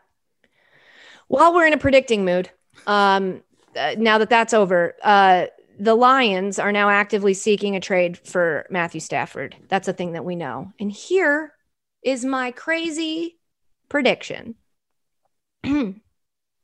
Because Matthew Stafford is cheaper than Jimmy G, a quarterback that maybe the 49ers aren't thrilled with, what if Matthew Stafford went to the 49ers, which would work well because a friend of the pod, new 49ers offensive coordinator. Are you reporting or is this speculation? No, I'm not reporting. I'm absolutely speculating, and I'm only uncomfortable because people might be like, doesn't she know him? And I'm like, I don't know him. I've met him once. He knows my boyfriend. The way that Mike McDaniel is uh, so run game focused, it would be very, very beneficial to him to have a quarterback like Matthew Stafford, who's like, oh, I can go in and do these things and open things up for you. I think that would be a great get. And then look at that. Jimmy G's available. What if Jimmy G somehow goes back to New England? Fast forward, we get a Super Bowl where it's Tom Brady with the Buccaneers versus Bill Belichick with Jimmy G. I'm loving that prediction simply for the end result of seeing a Super Bowl like that, because which means we would have to end Super Bowls forever. I think that's the yes. one to go out on. Yeah, I, I think that is where we just we as a nation decide, you know what, we're done with Super Bowls after this one. The also interesting thing about that would be if that happens. First of all, I want my flowers, but second of all, uh, we w- that would be the time that we would be able to talk about. The is it Brady or is it Belichick? And we will have talked it to death already by comparing two teams that didn't meet. We should have saved all of this for like, oh my God, it's Brady coaching the guy who was, I mean, it's uh, Belichick coaching the guy who's supposed to come after Brady that they got rid of, which was Bill was not happy about. Bill coaching him with Brady being coached by the coach that he always thought he wanted to have against each other. Incredible television that I now am like, if that doesn't happen, I'm going to be so upset. Why can't N F L happen. Be more like, why? Well, why? First of all, I see As through it. As a drama lover, why not? I, yeah, you love First drama. of all, I see through it. You are just fi- trying to find a way as a Patriots fan to get back to the Super Bowl because you had a year where you didn't get uh, there. Excuse me. I honestly have faith in Bill Belichick's ability to coach a and team also, in the Super Bowl. I, I have wished and said that Patriots fans and actually just that state in general deserves six that decades. State? It's New England. It's many. It's states. New England's not a state. That you are the one who just said that state in yeah. general. As in Massachusetts. Well, then say that, Travis. That state, and that face. fan base Come deserves. Come on this podcast, this platform, and, and go ahead. Say something about Massachusetts. Deserves six decades of utter failure in sports. Why is that? And we got one down and fifty-nine years to go because you guys Why is all of a sudden come up and we're the most annoying fan base I've ever come across. And Why? I'm an Ohio State fan. We're the fan. most annoying. Have you met Philadelphia? Nowhere near us. No. What? You, no. What? How are the, how are we annoying? Because may, you guys went I from interject? this like yes, Christine. You know, so I um. I don't necessarily side with either of you. However, if there Pick is a someone, side. if there's you someone, live in Connecticut. Travis, if there's someone I lean more towards, it, it would be Travis. I because thank you. Winning I, a lot is annoying. totally get that. Mm-hmm. Totally understand wanting Massachusetts to suffer because we had it so good. I will say rational Patriots fans, of which there aren't a ton. There um, aren't any. You're all right, easy. You're you are one. You are an Ohio State fan, on which a podcast is why with your name on it.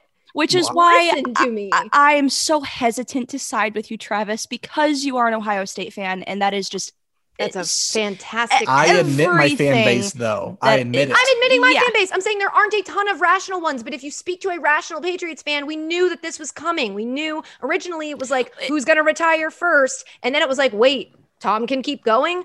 Is he going to leave? And then he left. It's like we are dealing with something right now that was very difficult. And there's a lot of interesting things you can learn from the situation if you treat it as something you can learn from. If you're just out here like, I'm glad they're suffering. I hope they suffer forever. You don't think losing your quarterback, like the guy, your guy, at the beginning of a pandemic when everybody is isolated, and then watching him while still locked down succeed with another team and go to the Super Bowl, you don't think that's really painful? That's painful oh. for a lot of people. So wanting you being like, I think they should stay for decades, just shows that you have cruelty in you. So because- maybe reflect on yourself and think about, well, they went through something really hard. Maybe we'll make it just ten years of sucking. And also consider that every fan base that loses a lot and then wins, they get annoying, but they still have that previous period of loss. I was raised by a woman who loved sports and would not root for the Patriots because when she was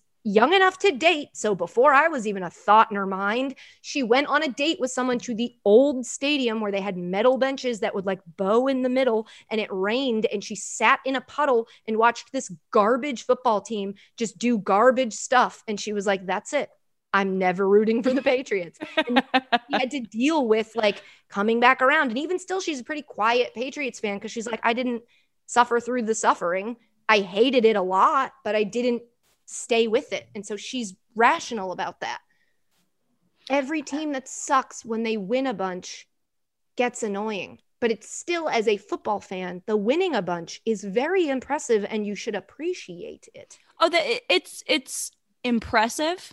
And no one's taking away the fact that Tom Brady and You're what the Patriots did. No, no, no.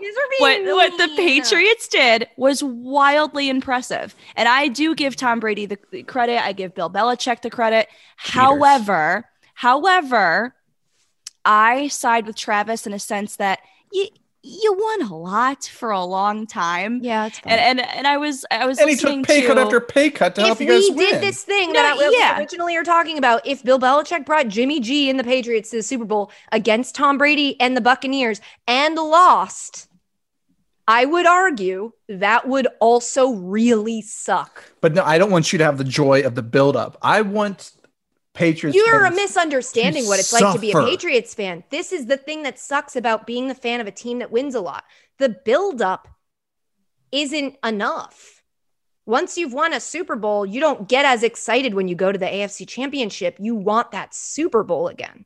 The bar is really high. Oh, you so poor Tom thing. Brady. Oh goodness, I'm trying to explain to you the mentality because I know you don't know what it feels like to win a lot. Let's move on to basketball. Well, I do. Basketball. The Miami Heat. So quick right fifty-nine turn. More years to go. The Miami Heat are using COVID sniffing dogs to decide if people can enter games.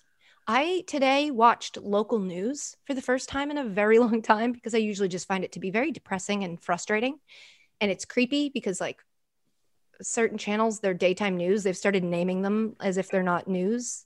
There's one channel that calls it the noon. And I was like, what's the noon? And it was just like afternoon news. And I was like, this isn't, stop naming it different stuff. Tell us it's the news. Don't be confusing. But anyway, I was watching it to see what was up. And I saw this story. So it actually worked. Miami is using COVID sniffing dogs. So basically you go in and then if the dog sits down next to you, you, you can't come in. And that sounds like torture to me. That's a kind of a victory, though, in a to way. To see a dog, and that dog comes over, and he, of all the people, he chooses you, and he sits down with you, and you're like, that means I lose? But it's a puppy, and he picks me. At least you got to pet the dog. Also, free labor. You actually don't get to pet the dog. That's like a known oh, thing. Okay, that is awesome. It's, it's exactly dog. like when you're at an airport, you see the T S A drug sniffing dog and they say you're not allowed to pet it, but they look super cute and they're just I doing know. their job. I know. And then you see the the officer in charge of the dog like playing with it. And I'm like, why do you get to play with yeah, it? Yeah, like, but why, why do know, you get to pet it? I know there's an answer. I know that it makes logical sense. I also think it's rude. And I think a lot of those officers are just showing off. The dog's got a big thing that says do not pet and the guy's petting him. And I'm like, okay, we get it. You're a so, lead. And they also scream at you if you attempt to pet it. The dog can't be pet. Well, spoken sounds by like this is a personal story. To pet the dog before. I mean, have you not passed a dog and tried to pet it? Well, I've come up with a new strategy. I now just yell to the officer, "Is that a good boy?" Um, and it's very disarming. A lot of cops that are looking at me like you're they because they've got me. They they know my profile. They're like, this person is exactly the person who's going to come try to pet this dog. Mm-hmm. And so now I kind of just catch them off guard by being like, hey, and they look at me like, what? You can't pet it. But instead I go, is that a good boy? And then the officer's like, yeah, it's a good boy. And I'm like, what a good boy. And then sometimes they'll let you pet it. I'm just saying, it's happened once. I'm at curious the Winter about Classic. These... At Notre Dame. Go ahead, Travis. I'm, I'm curious about these dogs. There's actually a documentary on Netflix about uh, dogs being trained to be dogs serviced. With jobs. Huh? Yeah. It's kind of sad, but oh. um, I'm just curious, like, how easy is it to train these dogs? Can we just make it's it hard. like, like, that's what I'm curious. Like, can we just get these dogs at like every corner? Because sounds like it's easier to train a dog to sniff out COVID than it is to get a person Here's to wear a mask. The then you got to start talking about, I mean, how much is our treasury focused on treats? Do we have enough mm. treats to pay the dogs to find the COVID? Also, dogs have not done anything wrong. Why are they the things we're making work really yeah, hard why do to they fix have COVID? To work? Humans should have to fix COVID. Just because we've proven that we're in a, incapable of doing that doesn't mean that now the dogs have to step up and save us. I'm actually anti-dogs sniffing out COVID because if a If, if the Miami Heat game becomes a super spreader event, guess who's getting blamed? Fido. And I don't think that's fair because you're putting a lot on a dog. And as we've learned, dogs have to pay rent and don't have jobs. They can't generate income. That's a lot on them right now. They're going through some stuff. A lot of them have been the only life they know. Like Myrtle, is this life locked in this home with their crazy mom all the time? And so like, let's cut the dogs some slack. But this story means that Miami is joining a growing list of cities that are now allowing fans in some type of limited capacity at their games. We've got Atlanta, Miami, uh, Indiana. I think I did I say state? It doesn't matter. Memphis, Cleveland, Houston, New Orleans, Orlando, and Utah. Unrelated but related, the Wizards on Sunday, for the first time since January eleventh, had enough eligible players that got through the health and safety protocols to play a game. Hmm. First time since January eleventh. That's two weeks for people trying to do the math. That there. is uh, the fact that these two stories came from the same league and nobody's going, so wait, why are we letting fans in? It sounds like it's not over. uh I don't know. I don't know what to tell you, but let's I, move on to Coach K. Well, hold on. I would just like to say that what? this this story is the end all reason for why dogs are better than cats. I mean, we already for once and that, for though. all. We already know that. It's already. But there's a lot of there's a lot of dumb people out there in the world. Well, tra- yes, Travis. Yeah. Well, that, that is very true. Actually, good point worth making. I think what Travis is trying to say is let's make cats fix COVID. Yes. Somebody teach a cat how to, and then if this cat ignores you, then it means you have COVID. That's what we should do. Put a cat at the door, Miami. And if the cat shows absolutely no love to you, you can't get in. That way, nobody will get in because cats don't love us like dogs do. And fans won't come to games anymore. So any other city that's not currently allowing fans, and you're like, oh, we're being pressured to allow fans because of these other cities that are acting irresponsibly. What can we do? Here's what you do. Tell everybody you got a COVID sniffing cat. Make it an impossible test to pass. Done. Coach K was interviewed uh, by a student reporter after a game. Uh, not doing well this season, Duke. Uh, they're five and five. They had just dropped their third straight game Saturday night. It was a seventy to sixty-five loss to Louisville. And Good so, ap- thank you. Af- Did you say pronunciating? Because I love it. Um, after the game, a student named Jake Piazza, uh, he writes for the Duke Chronicle, asked Coach K, what's next for the team after three straight losses? Is it the most interesting question in the world? No. Is it a question that Coach K has answered five thousand times in his career? Yes. But this time, Coach K responded by basically saying that that's a dumb question. We just lost a game and we need to analyze why we lost that game. And then he used a metaphor question mark that really doesn't make sense. He asked the kid what his major was. The kid didn't answer because I think he was waiting for Coach K to answer his question. But then he said, what's your hardest class? The kid said econ. And he's like, okay. So it's like you take an econ test. And after that test that you've prepped for, the hardest test possible, I asked you, what's next? And it was like, that happens to college kids. A lot. A lot of times you've got a really hard econ test, and then in an hour you have a really hard chemistry test, and they don't get to complain about it. And they're also not getting paid. So not only are they not getting paid, they're paying. They, so for, they paid for that D. It just feels, oh God, they paid for that D. Somebody oh. like that. Please oh no, that no, no.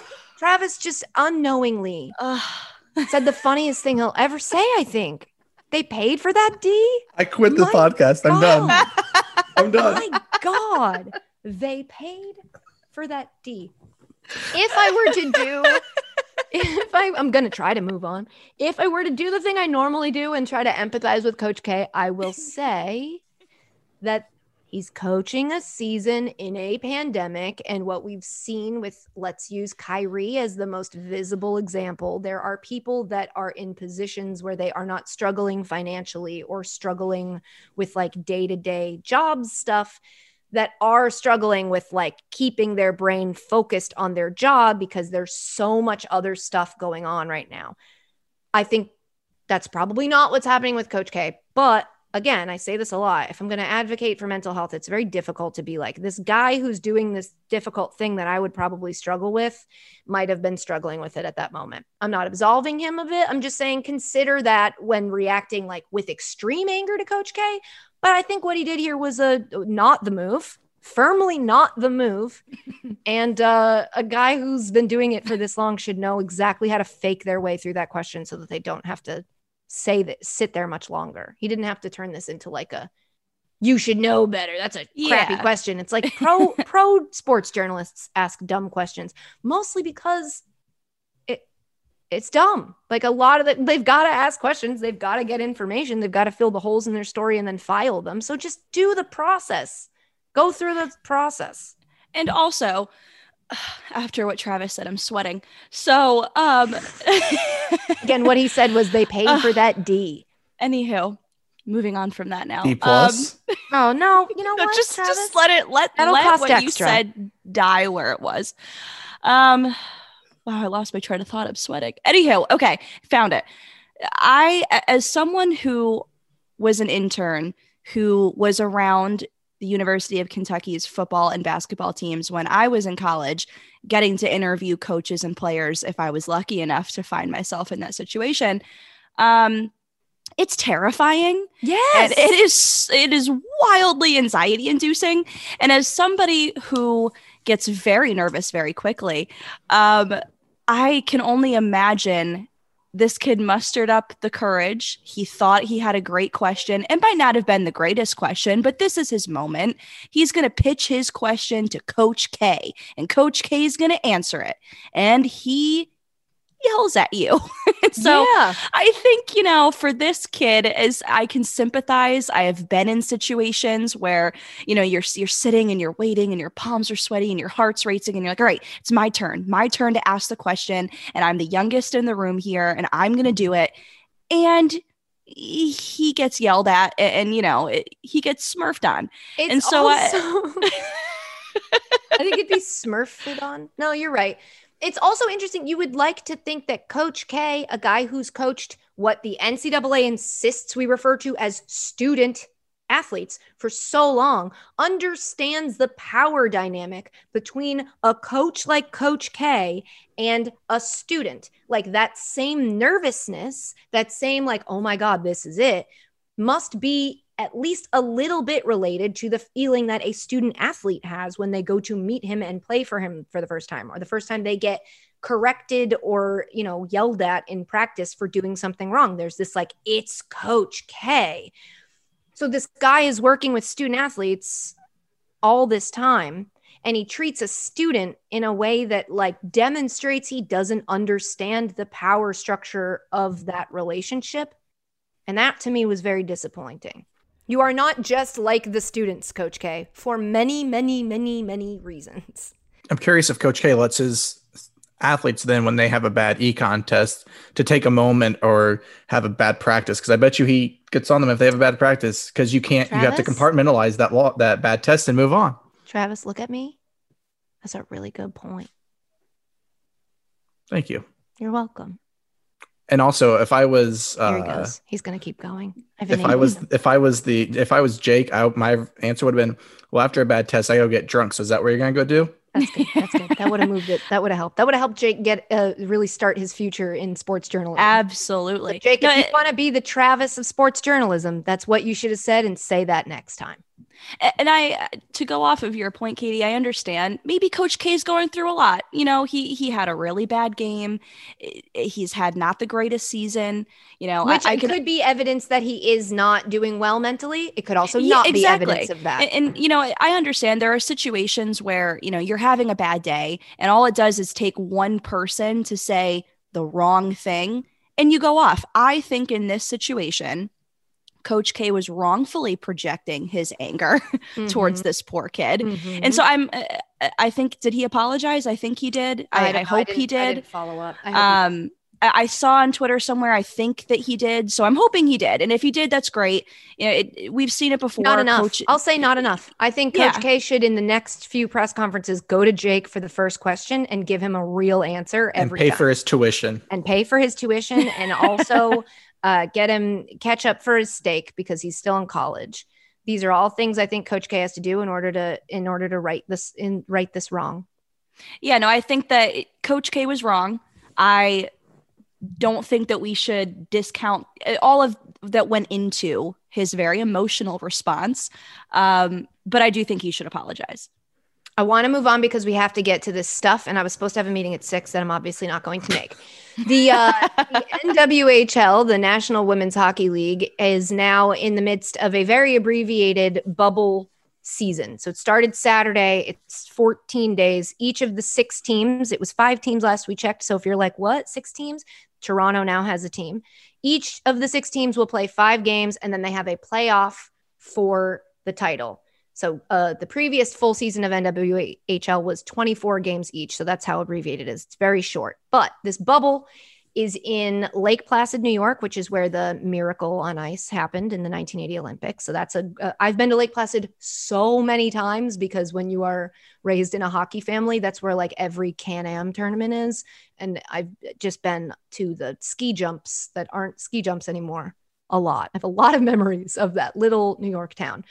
The main goal of this for the N W H L, who had a lot of issues with staying alive, it's still a very young league, uh, as you can tell by the fact they have six teams. The main goal is visibility for business development. So it's almost like a showcase. And the reason this is important because is because the Isabel Cup, the playoffs, will air on N B C S N, which is huge. I believe it's the first time that the Women's Hockey League has been aired on a national cable channel.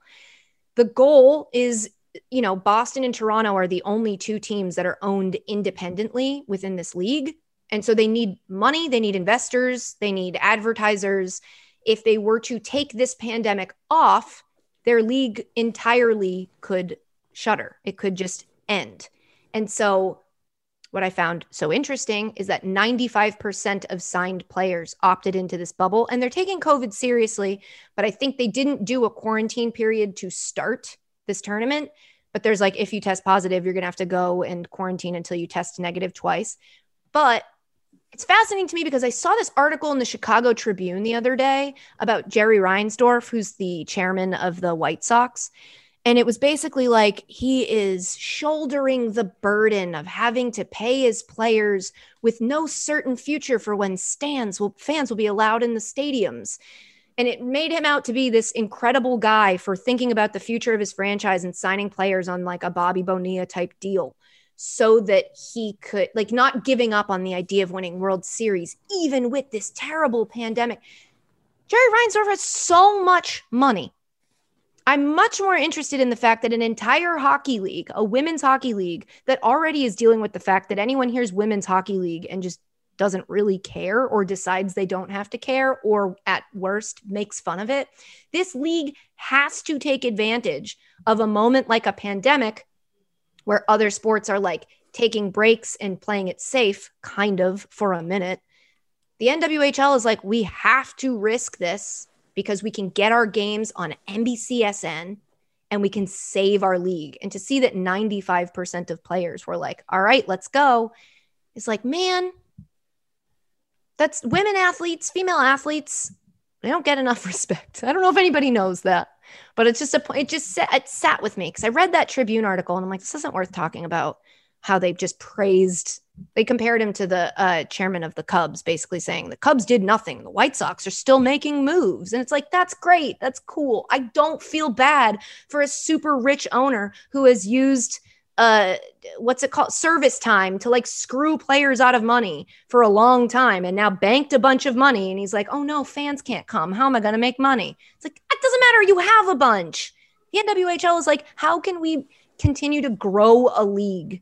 We're going to have to risk it and do this weird little showcase playoff thing and hope that people watch. So if that's enough to get you into it, I think we should watch some N W H L games. Try it. They've been, there's been close games. There's been stressful games. Hockey is an exciting sport. And so February fourth and fifth, your assignment, Travis, should you choose to accept it, and should you not, you don't have a choice. You got to watch the Isabel Cup playoffs on N B C S N. I wish they were on E S P N so that I could potentially not get in trouble for saying this, but I mean, I don't have a whole lot going on. So okay, it's on a Thursday and Friday. I feel like I can fit into my calendar, which is wide, wide open. open. Well, I know you got a lot of Southern Charm, but your teams to choose from, to root for are uh, Ooh, Buffalo, Boston, New Jersey, Toronto, Connecticut, and Minnesota. Hmm. Definitely not Boston. That's, we knew. We got it. It's funny because if you were born in Boston, you would be the most insufferable. Oh, I'd be I'd be obnoxious. Be the worst. Which is which is why I think that's why I want you guys to fail. Yeah, it makes perfect sense. You're projecting. I think I'm going with Buffalo or maybe Toronto. Mm. Well, Toronto's the newest team. Yeah, I, like I think they're called the Toronto Six. That's the other thing. What are what are their mascots? Do we know? Oh, yeah, I, I do. I just should know them off the top of my head. And I'll be honest, I don't. Um, uh, Boston is the. Uh, gosh, but we don't care about Boston. Stop. Okay, yeah. Buffalo is the Buffalo Buttes. Mm. Oh, you don't like Buttes? It's a great no. hockey word, and it's I'm got just, the double entendre. I'm just. Okay, that's fine. Uh, the Boston Pride, Buffalo Buttes. Connecticut whale. It's pretty sick. Jesus. What? Of course they went with whale. That's the Minnesota Whitecaps, Ooh. the Toronto Six, and then the Metropolitan Riveters. We're going with Minnesota. Okay. Mm. Tina? I think I'm going to go. I think I'm going to go home state, and I'm going to go Connecticut. The Connecticut whale is pretty cool. Yeah, Travis just made fun of it, but I... I'm going to be a Connecticut. I made whale. fun of it because none of you picked the Buttes. It's such I, a good name. I made fun of it because people it in Connecticut love Whoa, to bring up the freaking whalers, and it's just, they're not coming back. Give it up. Yeah, but they don't have to come back, Travis, because now we have the Connecticut whale. Exactly. Well, I don't see any of those people supporting said, this team. Well, I don't see like, any of those people. So maybe you should shame those people. Everybody who comes out I'm here and buys a I Whalers s- jersey every time somebody releases a throwback, they should put their money where their mouth is and root for the Connecticut whale, because if they don't show up, they're a bunch of posers. I'm going to start. If I see anybody tweet about the Whalers, I'm coming at them. I wonder if you can gamble on the N W H L. I'll look into it. More importantly, the only story we definitely have to get to before this all is over, because it was specifically requested and it's right in our wheelhouse, is that Tony DeAngelo, a defenseman for the New York Rangers, might have a burner account. Mm. I've put a link to the account in here. I would I would recommend you go to Tweets and Replies if you want to see him, because he doesn't really tweet much unless it's in replies to people. So the story, Tony DeAngelo uh, was kicked off, or no, sorry, he left Twitter. He was an extremely online hockey player, which is always a little bit of a dangerous waters. But he left Twitter uh, when, you know, who was banned.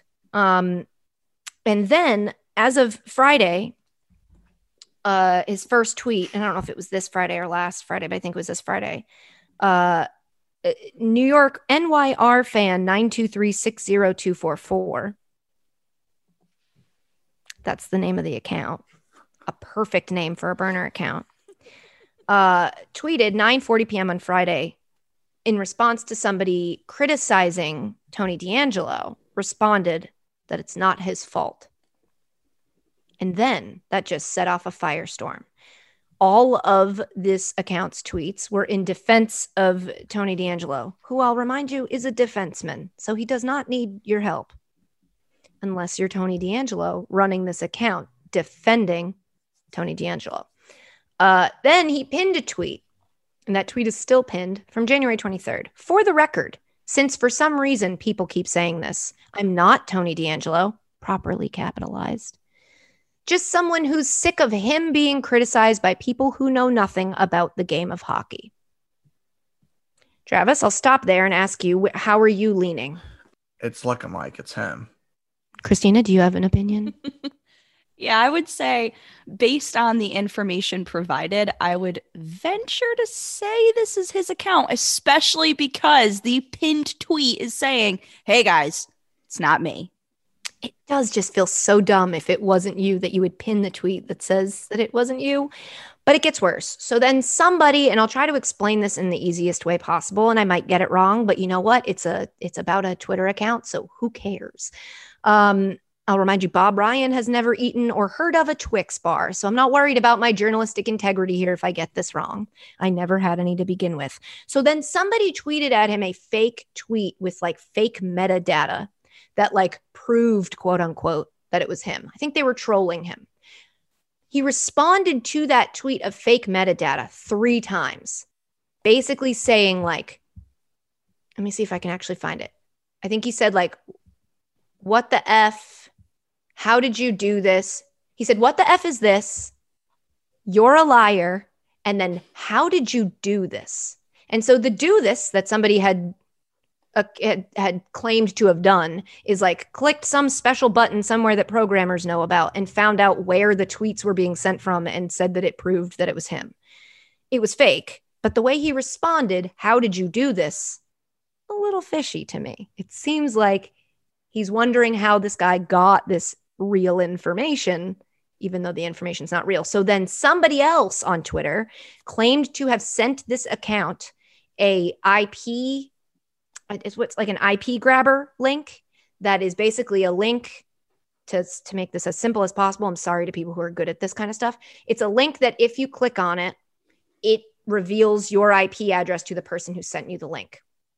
The person sent him that link. He clicked it right away, they said. And then it revealed that he was tweeting from Pittsburgh and the Rangers were playing Pittsburgh. Hmm. Hmm.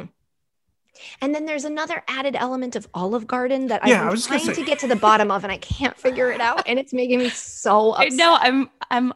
So confused. It looks like uh, somebody just being funny said, okay, quick, what's your opinion on Olive Garden? I think that's how it might have got started. Because then he just was like, okay, a lot of you guys are tweeting at me about Olive Garden and I've never said anything about Olive Garden before. What is this? So I tried to look up if the real Tony DeAngelo has ever said anything about Olive Garden. And I bet that's what it is. I just couldn't find the right collection of words to find the reference. I think it's too inside of a reference and I'm too outside. I could go for the breadsticks. Tweeting at him about Olive Garden a lot and he's getting really, really, really mad.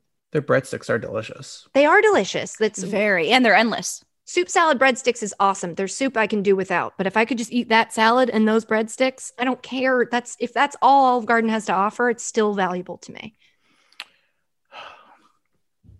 I mean, somebody wrote, I've been a D'Angelo supporter, but he was awful tonight.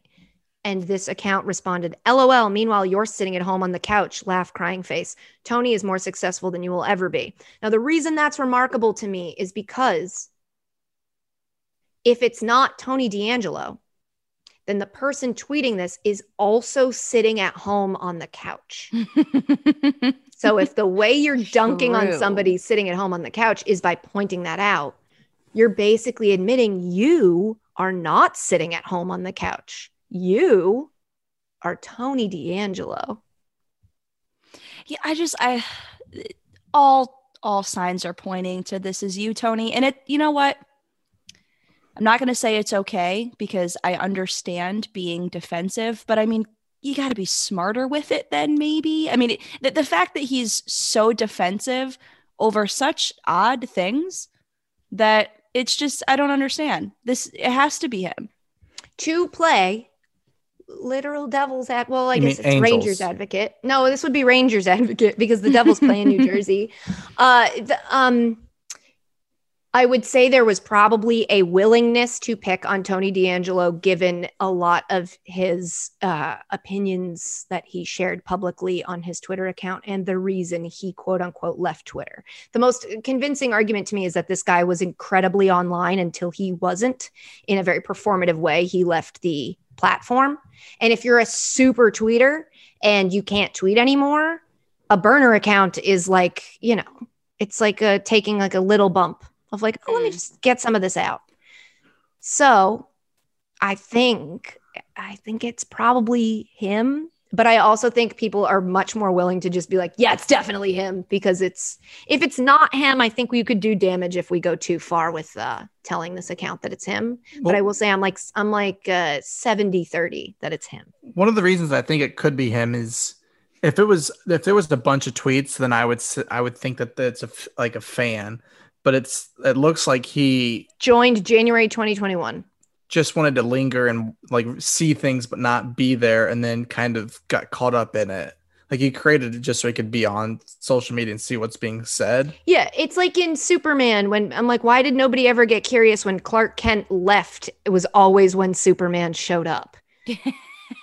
And so it's like Tony D'Angelo, a guy who tweets a lot, left the party. And then this guy showed up for the first time. Who's just and so very, pro. very focused on Tony D'Angelo. So it's like, well, I think it makes a lot of sense. I'm just pointing. Yeah, I think we should just, just put glasses on this Twitter account and see like, oh my God, you look just like Clark Kent. I get it now.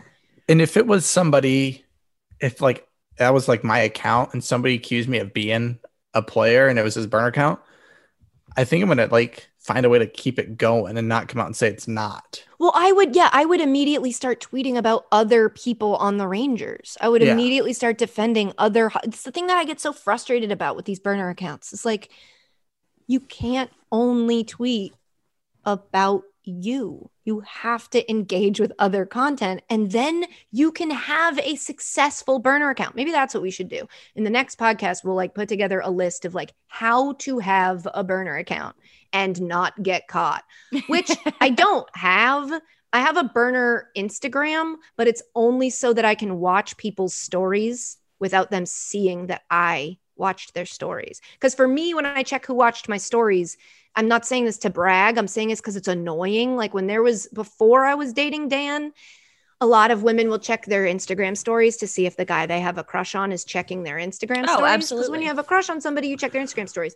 Oh, I got a good story when you're done with so this. So many people check my Instagram stories just because it's at the, it's on their thing that I can't ever see the list of everybody. And I can't ever know if this person clicked on it.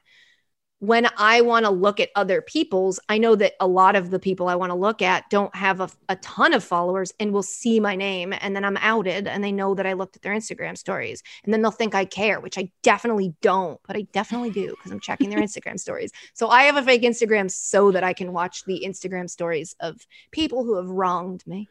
So Christina already knows this story. This was as probably about a, a year ago or it's, I think it was, it's coming up on a year is I was uh, talking with this girl, and we had hung out a couple of times, and then she had traveled to L A for work and texting periodically, but distant. And then she just stopped responding. And I had posted a couple things on my Instagram story, and lo and behold, mm. Lisa, I think that was her mm. name. Who knows? I think you that was her name. It. it was a while ago. It was a year ago.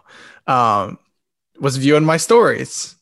Hmm. And so, I do remember this. So then I like the next day I was talking to Christina about it. I go, I'm just going to post something on my story just to see. And the next day there it was again. She viewed the story, but wouldn't see, respond to my text. That's interesting to me because I had a, back when I was single for a minute, I had a person who, when they didn't check my stories, was how they would, was how I got ghosted.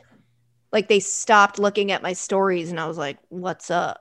I'm like, you're, "So you're not responding to my text, but but the fact that she's looking Instagram? At your stories means she's either still interested, oh, or no. she has no idea you that see, you can see who looks." Well, so, so that's so why then, it was so odd, and we we were diving into this for it had to have been two or three weeks, and Travis came to me and said, "What? How how do we approach this?" And I said that let we should post, like you said, a um, fake picture. You know, something that you're purposely putting onto your Instagram story just to see if she's going to look at it, which she did. So then it was confusing. Is she not texting you back for reasons that she doesn't want to keep hanging out with you? And if she does, and why is she looking at your Instagram story? It's all very confusing. So I think that's probably just her way of saying that she didn't want to keep dating, but then why look at the Instagram we went on, stories? We went on two hey, dates. It, you had an easy ejection court. Like you could make I know. It. Yeah, well, it was Travis, so in, odd. In her defense, which I don't think she deserves. I think she's entirely in the wrong here, and she should grow up and tell you that she doesn't want to date you anymore. A lot of guys don't take that well. Oh, I'm like, if you tell me, I'm like, all right, like, oh, so I'll just sit. So like, what you should have done, and I know it's too late now, Monday morning quarterbacking here, but I think you should have posted to your Instagram stories, "Hey, Lisa, hope you're doing well. I don't want to date you either."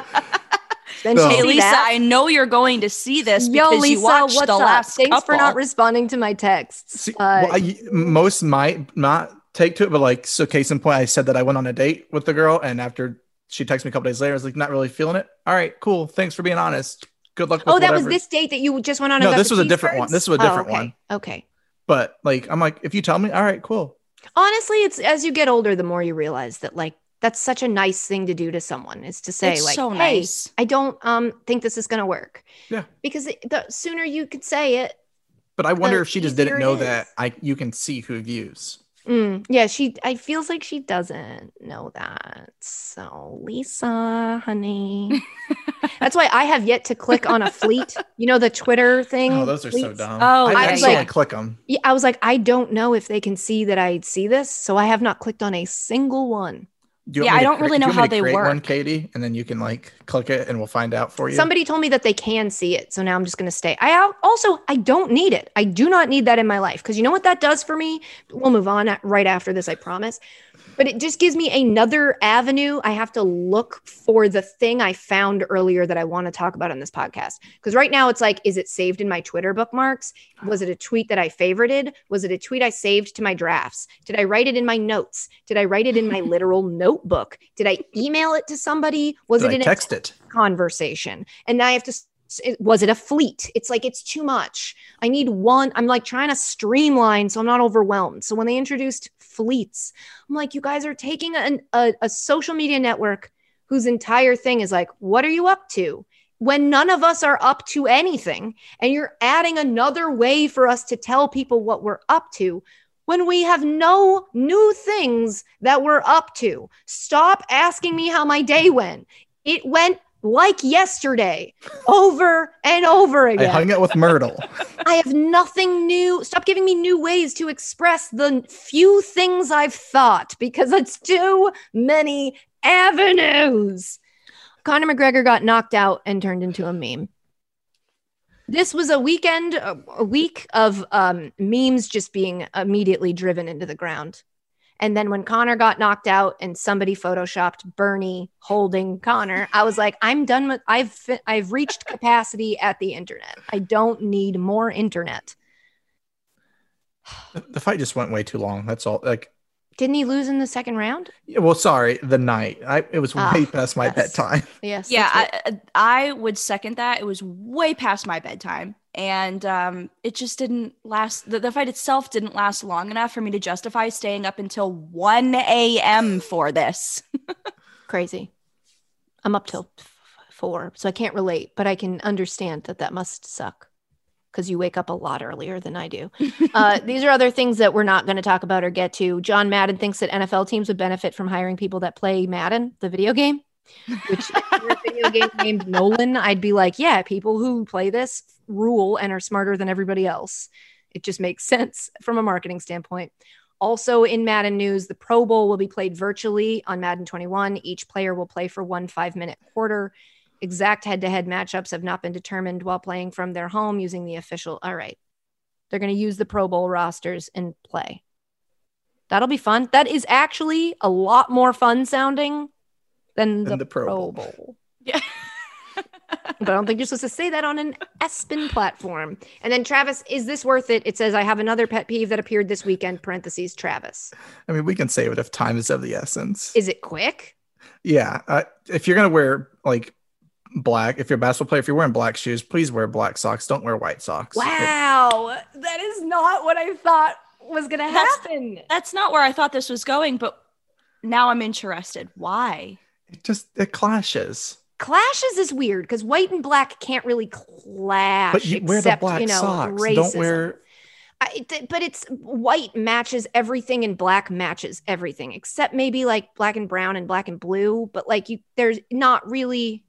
I know this because I'm I'm hopelessly basic, and anytime I wear like a loud pant, I chicken out and I wear a white shirt because I'm but, like, ah, I went too but hard. But you can on my wear pants. Black socks that will go. It it just looks weird. And it, while we're at it.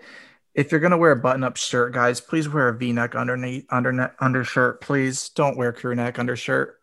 What sort of advice do you have for people who wear when I – because I don't like when I can see an undershirt through a shirt. That's what I'm saying. Yeah, me neither. That's, but then I also understand that if I can see the undershirt through the shirt, that's why you had to wear an undershirt because you didn't want me to see your nipples. No, no, but so wear a V-neck under undershirt. That's all you have to yeah, do. You're still going to – no, I don't mean see the shirt at the top. I mean see it. Like I can see your short sleeves. Under yeah, like like the shirt is so sleeve. Thin that I can see the outline of the shirt you're wearing underneath yes, the shirt. And I'm like, I hate that I can tell you have two shirts on, but I also completely understand because I would hate to know that you had nipples. I don't think I ever go through that, but you have to wear that because the other options aren't better. But I'm right. talking about. I know, Travis, but I was asking you to help me with this dilemma. Then they can't. They need to get a better shirt. Okay, well, get a thicker shirt. Yeah, get a thicker shirt. You pay for that, D. Um, I think we have time for one more voicemail. We actually really don't, but we're gonna do it anyway because we're pot committed. Hi, Katie. Whoa, company. Sorry. Um, this is Allison from Delaware. Um, I just finished listening to the Mina podcast, and I gotta say, I shed a few tears um, since I. Really relate to, um, Katie, your journey throughout the past ten or so months and, um, you know, hitting rock bottom and then having a support system to kind of pull you out of it and then coming to some conclusions about yourself. Um, so my question for Katie, Travis, and Christina, or whoever else is included in this, is uh, what is one thing about yourselves, non-physical, that Uh, you once either didn't like about yourself or were made to feel kind of ashamed about that you now appreciate or really like or love about yourself. Uh, love you, mean it. Bye. Allison, love you, mean it. I loved ending on this question, but I know I'm springing it on you guys, so I'm going to give you some time to think about it. But it's such a valuable lesson of like stuff that you used to beat yourself up for that now you're like, eh, this is kind of a cool thing about me. Or like I can, and obviously mine is my A D D that I hated it for so long and thought that it was the thing that was going to hold me back. And I've recently kind of discovered that like, no, as long as I work to understand it better, I can build my life around it in a way that makes it more of a superpower than a, than a, it still gets in the way sometimes, but I've learned to think it's adorable instead of thinking it's incredibly annoying and keeping me from any type of success or real happiness. Do either of you have an answer that you can think of? I do love that she phrased it like Travis or Christina or whoever even works here at this point. I agree. I or, or whoever's around. But if she can get your name right, then so can your grandmother-in-law or whatever. Call your boyfriend's grandma. Wow. So Mima better step it up. Allison can do it. So can she. Travis, do you have anything? I don't have anything right now. You go, Tina. Um, let me think right on the spot here. I mean, there are quite a few things that in the wow twenty-six ugh, sounds gross to say in the twenty-six oh, years I've been on this earth. Here's the there problem: all... you're too young to answer this question. I hope you're realizing that you're just too young. You're still in the phase where you're like, this part of me sucks, because you have to be, because you're trying to see if it's something you can fix, and then you hit thirty and you're like, this not going to fix this. How do I? Embrace? Yeah, and I think that you know over the last twenty-six years, there are plenty of things that I have either felt ashamed about myself or don't like about myself. I think most recently when I graduated college and then didn't move back home, I spent the last six years, you know, moving all over the place and moving places by myself. I learned a lot about myself living in these places alone, and I had a lot of time to self-reflect. I think that probably the two things that I was always the most self-conscious about were I'm very long-winded. I talk a lot. And my family in particular, hence why I work in podcasting, my family in particular and all of my friends are always saying, all right, get to the point, get to the point, because I talk a lot and I my stories last hours. Um, and most recently, I've just decided to say, you know what? One day you people are going to love all of the added details and all the twists and turns in my stories, because my stories are more interesting. That's and my right. stories take you on an adventure. That's so you right. You're not wasting words. Exactly. Buckle up. You know what? These Buckle words up. I'm saying are important. Get ready to the story. For this. Exactly. And I think that the what goes hand in hand with that thing that I was always so anxious about is the fact that God, um, she's still going with this story. See, exactly. Wait, so I'm going to add into what I what I don't that I no, do that's exactly. bad, and I cut people off, and I should do that right now. No, and I, I think because then I get nervous when I know we that I'm time. speaking way too long, but it's that I'm so non-confrontational. And then when people say, get to the point, I'm like, oh, okay. And I never say, you know what? No, stick Crack around for the ending. No so stick story around has for the ever ending. Been better because someone says, get to the point. And then you're like, oh, okay, well, my dog died. It's like, oh, well, yeah, now and it's like, well, now, now you have so many questions, and all of those questions would have been answered if you would have just listened. Sometimes the destination is the journey. Sometimes the story isn't about what happens at the end. It's about mm-hmm. the story itself. Just Travis, the- I'm so curious to listen to you self-reflect. What's a thing about you well, to hate that you now embrace, not because you don't care that it's bad, but because you've realized it's good? That's a very well, specific question. And I'm I'm so worried that you're going to be like, cutting people off. I've learned what they say doesn't matter. And like- so that, that's the thing is, that's what first came to me, but I, it's not a good thing, but I just cut people off and I try to work on it, but it's so hard. Because when I have a point, like I'm like a dog where I just want to like get in there and just say, like, if I have something to say, I just want to say it, and I'm trying to work on not saying it so fast. If I may, as an interrupter, I've learned that if I'm interrupting because I'm actively listening to you and I feel like I have something that will help what you're saying, and if I don't say it, I'm going to forget it. I've found that, oh, I like that, are more forgiving. Whereas if you're just saying it because you're not listening and you think of something and I'm somewhere else and you jump in and you say it, then I'm like, I just said that and you're not listening. You just want to talk. That's so exactly. So- see, people like you are why people like me get uncomfortable when I tell stories, because people jump in. I'm like, just let me get to my point. It's going to yep. take a minute, but just let me get there.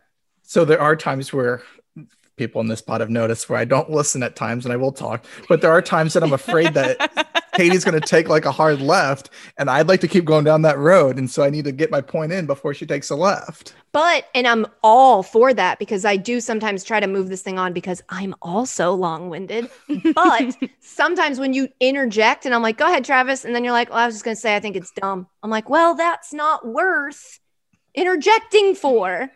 But I don't know if you're just doing that because you're like, oh, she wants to go quick. I'll just eh, screw my take. If you're going to interrupt, you got to then be like, it, this is worth it. I'm going to tell you why we can't move on. Have faith in yourself. Conviction. Yeah, have faith in yourself. I'm just going to listen to my stories in their entirety. Oy. Is that it? We're going to let you off the hook on this one, just like your fun fact. All right, well, that's we it. We don't have enough time. That's Oh, my God. That's it for this week's edition of sports. Shout out to Indeed. Uh, also, shout out to the First Draft podcast with Mel Kiper Junior, Todd McShay, and Field Yates. If N F L is your thing, they have everything you need to know for the draft. And if N F L is your thing and, and you're like, it's too soon, well, then this isn't. Just listen to it.